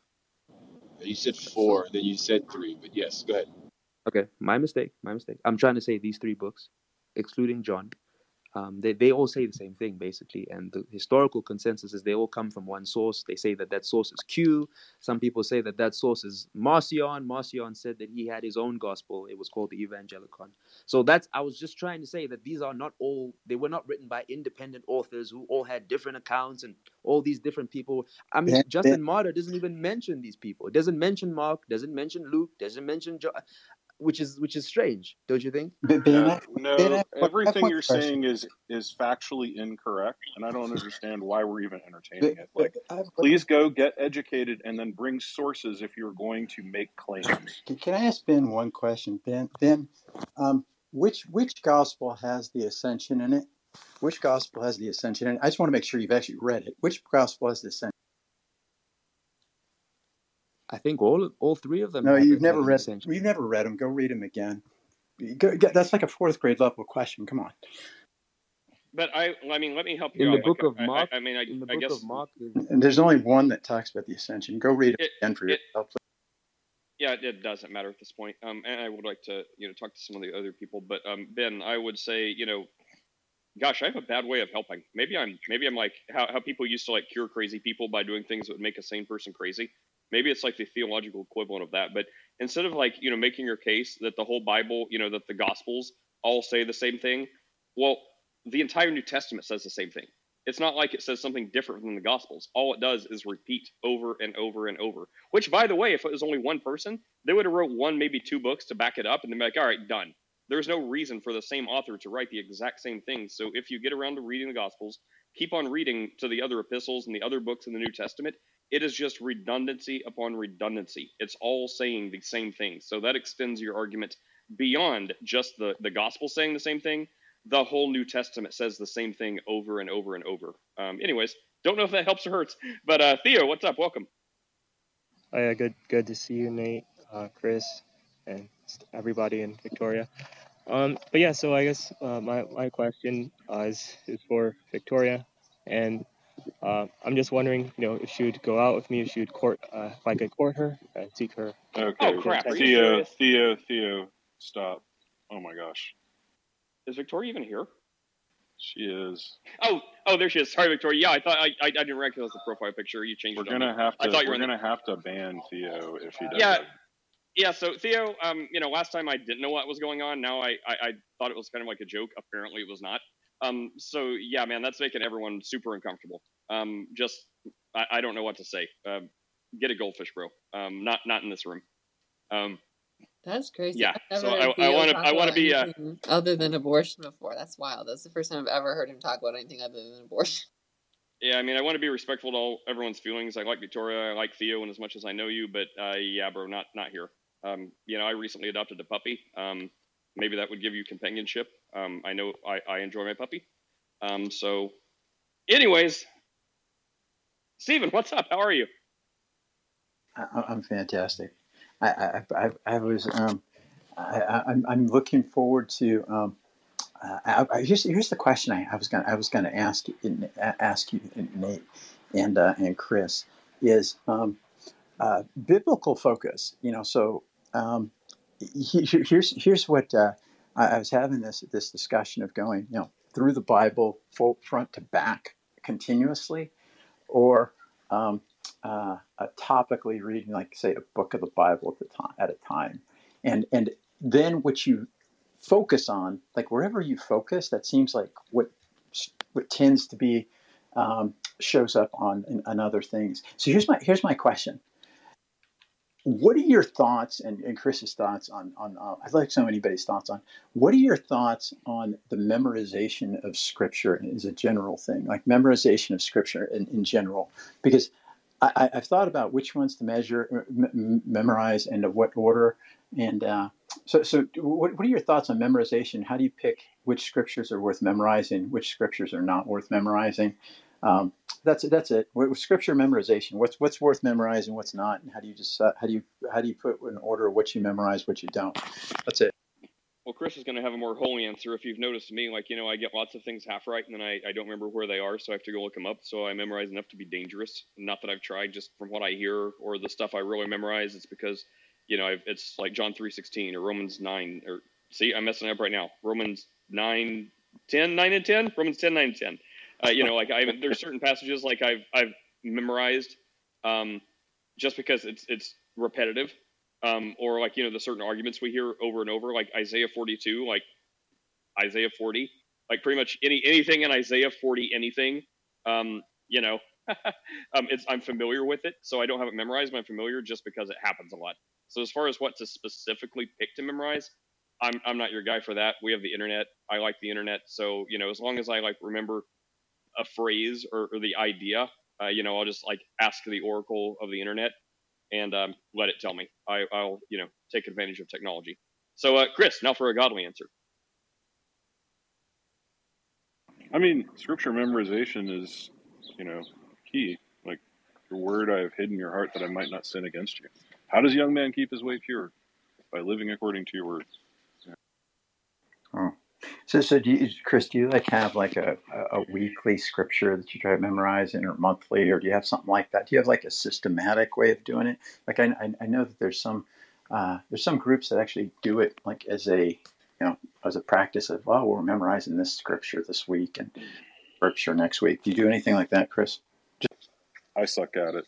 Um, so, right now I'm doing Bible in a year um, with Justin Peters on the LSP, and uh, you know my my scripture memory is not as good as.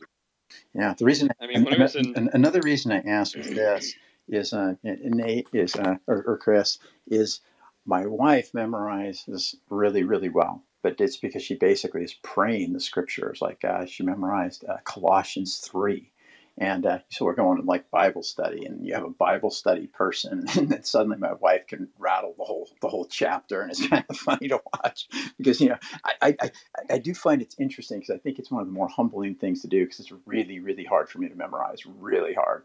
Like I have to repeat it. Uh, she told me this system. She said, well, what you do is you read it um, ten times in your mind, 10 times out loud, and then you repeat it 10 times without looking. So first you look at it and read it in your head 10 times, and then you repeat it out loud 10 times, and then you repeat, see and then you keep testing yourself by doing that. I was wondering if you guys had scripture memorization techniques or anything. I mean, when I was in Bible college, we um, yeah, we had to remember like oh, I forget how many. It was like hundreds, uh, hundreds um, of scriptures, and you know we did it. We basically just uh, it was a consensus. We just remember like memorize the epistles, and uh, you know like uh, Ephesians, Galatians, like all of that, and it was just is easier instead of picking out specific verses. We're like, oh, we'll just memorize entire books, and let's pick the easiest books and the shortest books. So uh, that's what we did. Um, except I don't remember hardly any of it now. I'll remember like the general principles and be like, oh, what is this? Or what verse is this? Or what book is this in? And then I'll let the internet do its work. So that's what we did. We just picked, um, you know, not for any spiritual reason. It was because we had to memorize like hundreds of scriptures. And we're like, well, let's just get this done. So uh, yeah, we, we picked a lot of the books in the New Testament and just memorized large swaths of it. Here's, here's another reason I was asking that question is when I first uh, became a Christ follower, I'd go into all these um, internet spots where there'd be these debates, and there'd be occasionally I'd run into like a, a pastor who became an atheist, a pastor who became an atheist, and the, and the weird theology that they would all have. This this was the one common theme of a pastor who became an atheist. The number one theme was is um, uh, they they said there was no value in memorizing scripture. And the other thing that they had in common when you asked questions were is they ran into financial problems with their with their churches. Like uh, they, they, they stopped making as much money as they felt they should, and so it's kind of a weird thing. So so it was either financial um, uh, challenges that they faced, or two, they, they really, really were dedicated to the non memorization of scripture. And that was the common thread between a pastor that became an atheist. I found it fascinating. I really did want, and I always appreciate when Chris talks about, um, you know, like miracles and things like that, and, because I, I do believe in them. But here's here's because I've been in the environments where those things are sometimes encouraged, and what I would say is is when it comes to those type of things that I really am convinced of 100% is there's a lot, a lot, a lot of fake stuff that goes on, a lot of power suggestion, parlor tricks, a lot of power suggestion things where you know you repeat something enough times and it's just like, okay, that can make the real stuff look really, really bad. Because I do believe real happens, but I do believe it's called, they're called miracles for a reason. And but there's so much fake that it may oh tons of fake. Because I'd, I'd lead Bible studies and there'd be people that would try to be doing moves in the spirit and they would do stuff that was just very parlor trick. That's a good way of putting it. So I appreciate that he brings that up because it's it's important because we don't want the fake, the the, the, the, the real to be conflated with the fake because they do happen, but they're rare, really, really, really, really, really rare. Well, um, real quick. You know, here here may be another question, real quick. Uh, oh, I saw you can't talk, Steph, but uh, yeah, real fast. Chris, uh, are you familiar? Of course you are. Um, Jack Van Impe. Like I don't know anything about his theology, but I used to like my grandparents used to have him on at their house I mean, the guy's like memorized the entire Bible. So with that in mind, um, I mean, that guy is like, hey, shout out a verse, and he'll tell you exactly what it says, and you know, cite chapter and verse. So um, that being said, Chris, was his like theology like not like from your reform, you know, only my way theology, but like was he like remotely in like Orthodox Christianity or like traditional, or was he like very flawed? I don't know anything about that.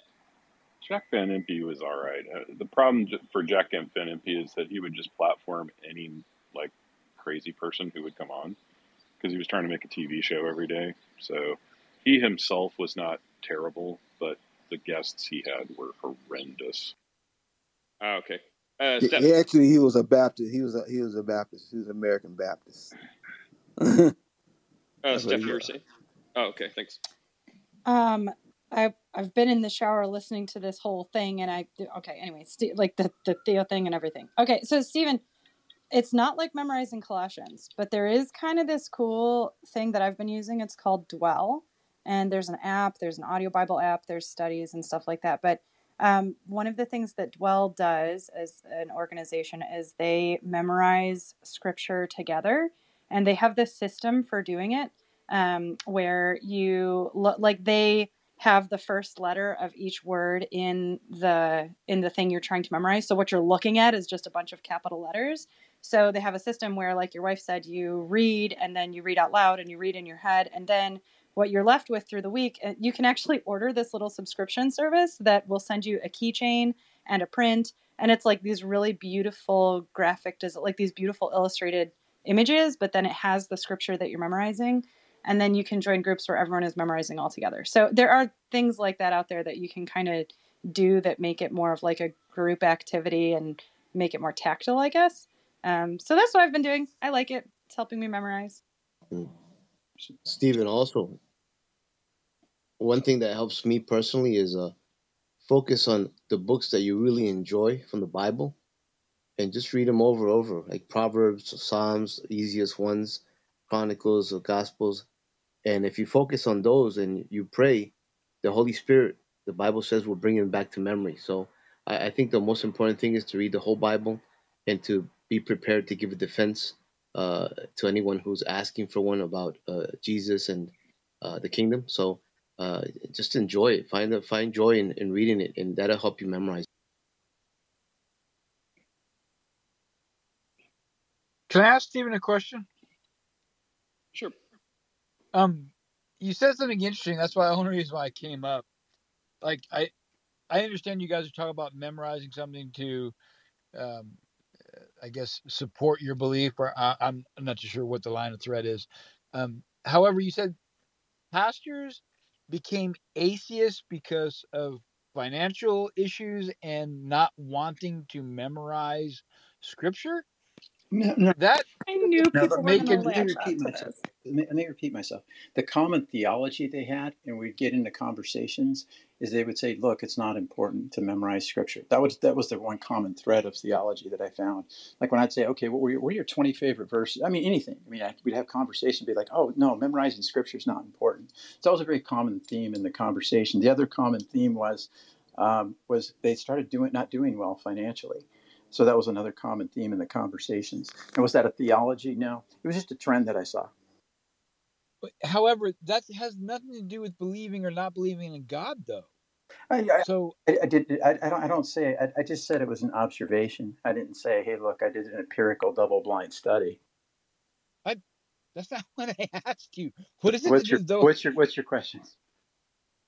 My question is, how are they saying they're an atheist when they didn't say anything about not believing in a God? All they brought up was seeing no relevance into memorizing scripture, and they're having financial issues. No, no. I, I, meet former. I, I go into atheist. Um, like these were mostly on um, Facebook groups, and there'd be people that would say, "Look, I used to be a pastor," and then I go, "Okay, so t- tell me about your, your favorite scriptures. Tell me about your church experience."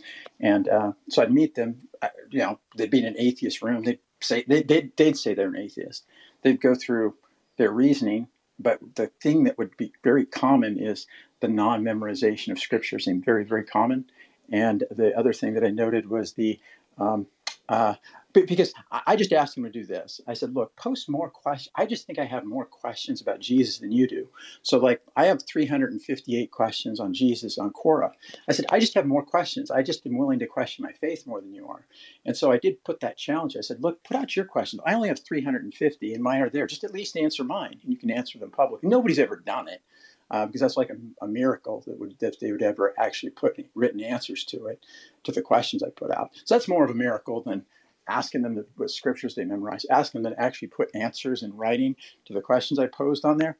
That would have taken a minor miracle. Or if they said, "Hey, look, I only had 350 questions about Jesus," maybe you questioned more than I did. I just think I had more. I was just willing to question Jesus more than you.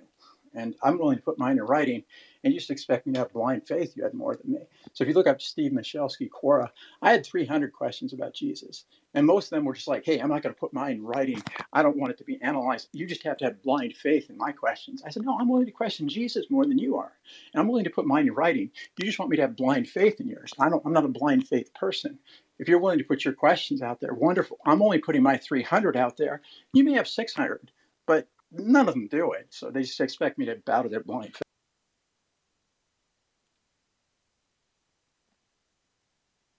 I gotta say that was a lot of information, Stephen. Thank you for sharing that. However, that has nothing to do with being an atheist.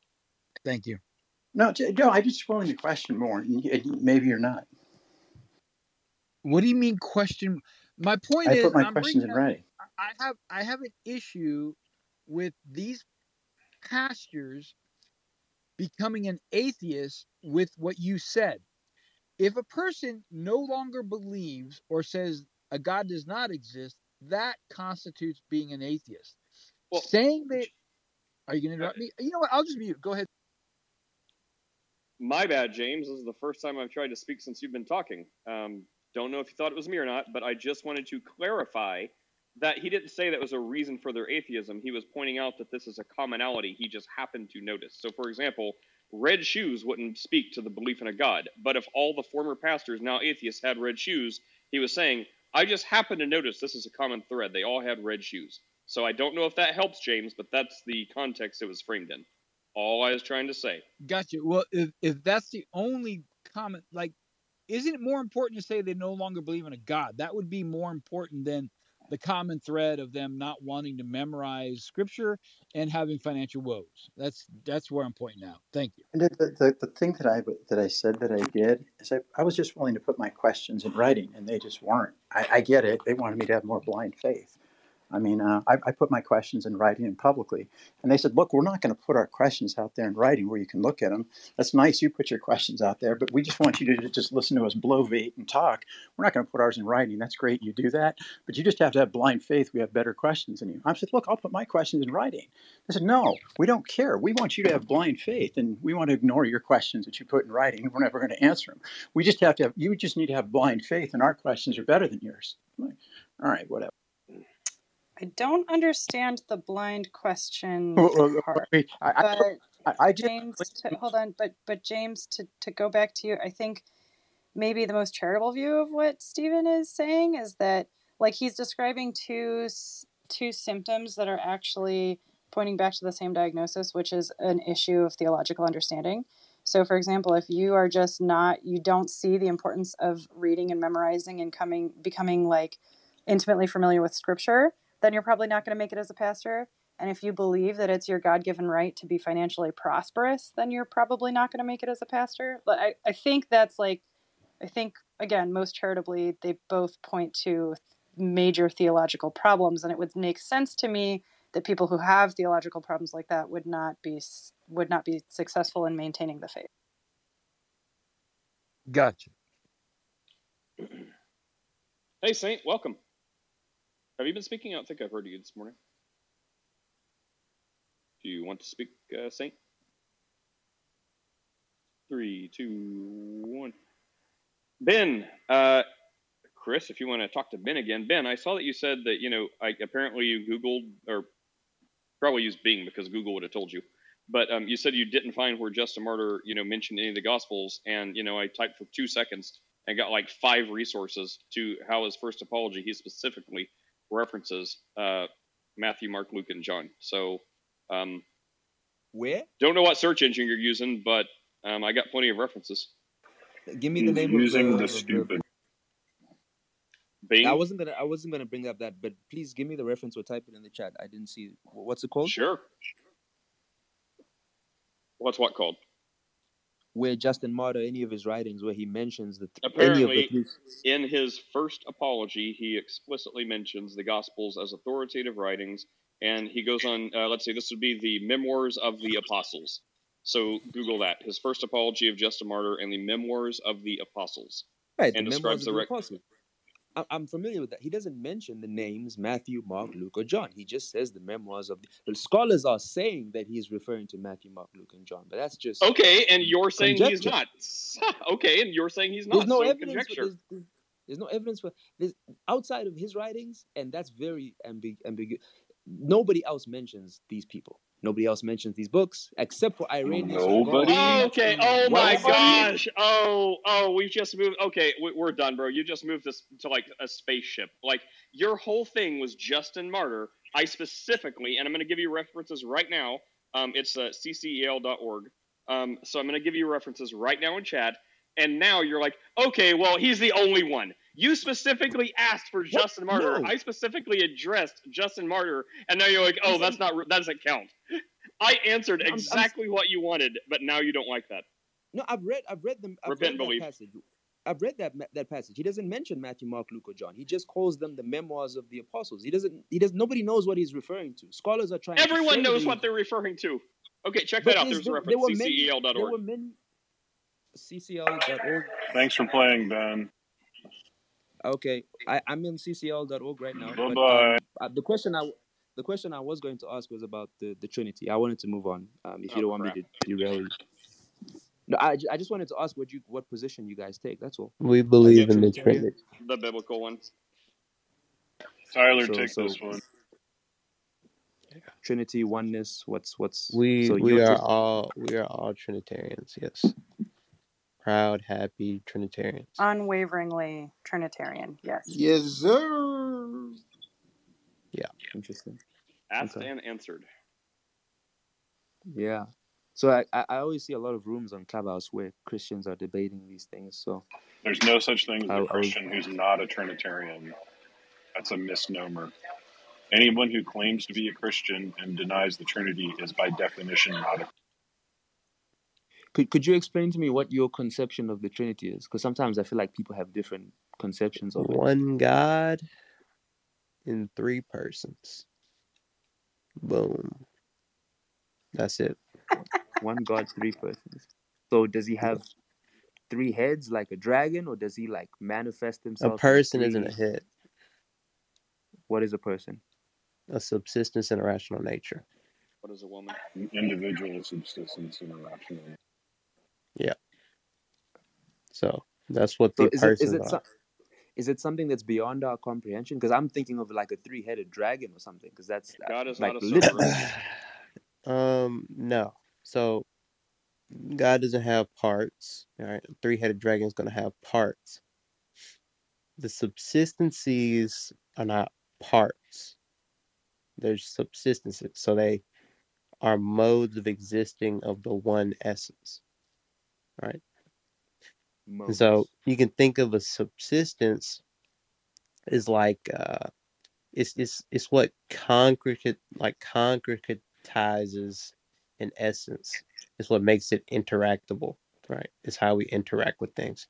So an essence can exist in thought, right? A substance can exist in thought, but until it subsists, it doesn't actually have any causal relation to reality or anything like that. So three subsistences in one essence, right? Um, that's how we understand the Trinity. That's what we believe. Is it okay? Uh, I, I'm really confused because when I think of it, I think of like Platonism. You know, the the Platonists had like a sort of a trinity where they said that God or whatever concept they had of this intelligence emanated itself into different realms, and the only realm that we can relate Mm, to is is through the the nous or the sun. No. So the, So the Father is Platonists think and- that the emanations are created. We don't think that. For one, uh, Plato stole from Ezra. For two, Plato believed that these emanations were created. We don't believe that the Son and the Spirit are created. We think they're eternal and uncreated. Um, also, he doesn't think that the first, which is the uncreated one, has an intellect. He just creates an intellect, and then the anima mundi, the world soul, right? So, very different from Platonism, right? Very different. Okay. I mean, I, I thought that the the Father God in that system is beyond intellect, and it, that the fact that intellect exists is kind of a, a separation. God is not beyond intellect. God Is has Mhm. intellect. That's your position. Okay. Okay. Yeah. I, I don't really understand your Trinity concept, but I see what you're saying about the Platonic thing. You know, because I don't understand how something can be three in one at the same Yeah, time. so it's Unless three all, in one unless all, respect, one in another. One with respect to existence and essence, three with respect to subsistence, which is a different category. So three in one respect, one in another. okay, so I know what existence means. Maybe I'm just struggling with the word subsistence. I hope you guys don't mind. I'm really trying to understand this.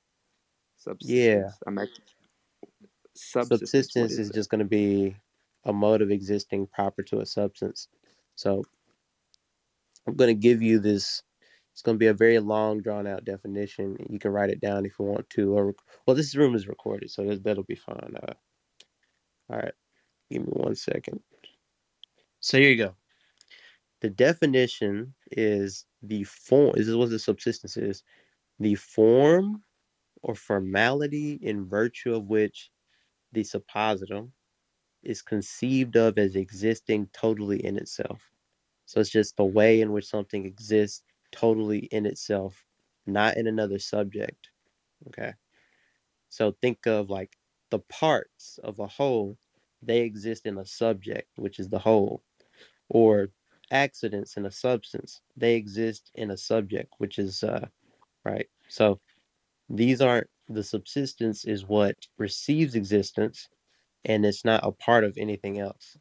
It is just itself, right?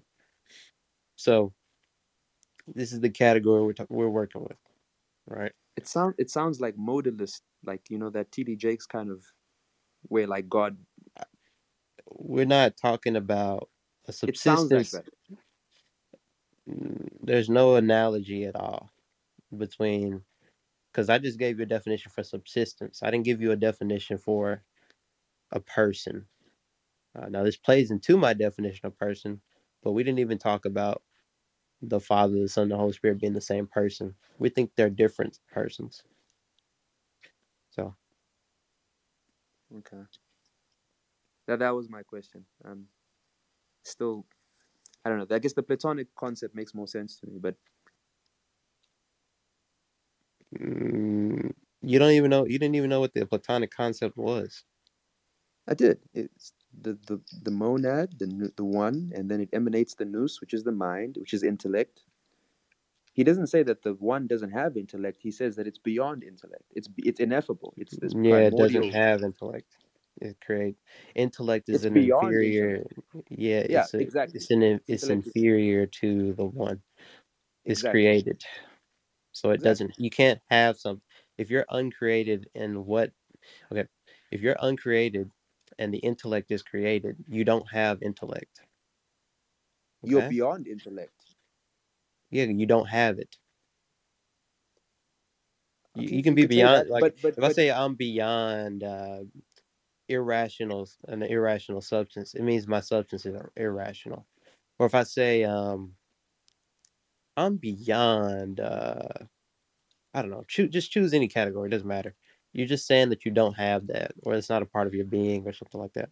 So for Plato, the one doesn't have intellect and it doesn't have a soul. In okay. a in Yeah, an I guess extreme platonic thought, you can't even really predicate of the monad.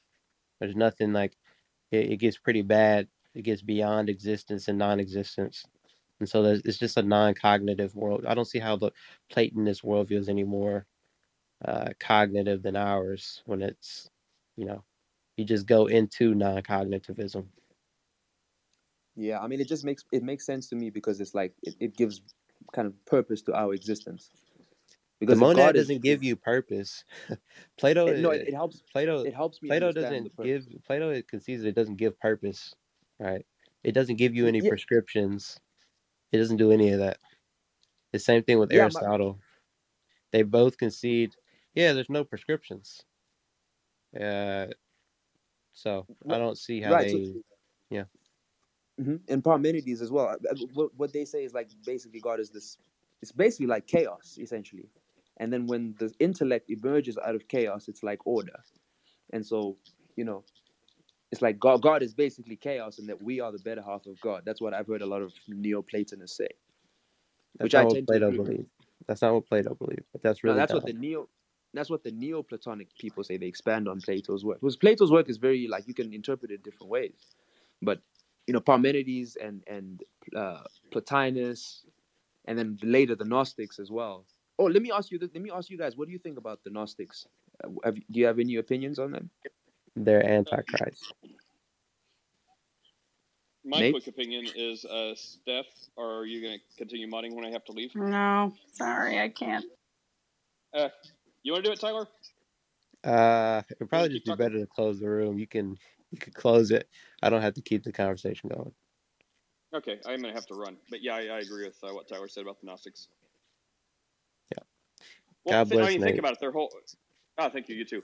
I mean, think about it. Like the Gnostics, their whole thing was, you know, like this secret code or like this secret knowledge to get to salvation or to get to heaven or whatever. When you know that conflicts with like every other writing that says, you know, the gospel is free for everyone. Like whoever is thirsty, without cost, without payment, you know, God will completely freely give them this eternal life. And uh, so, like the Gnostic view is completely contradictory to everything uh, Jesus talked about, uh, you know, in all the other writings. That's my thought. But uh, everyone have, yeah, Ben.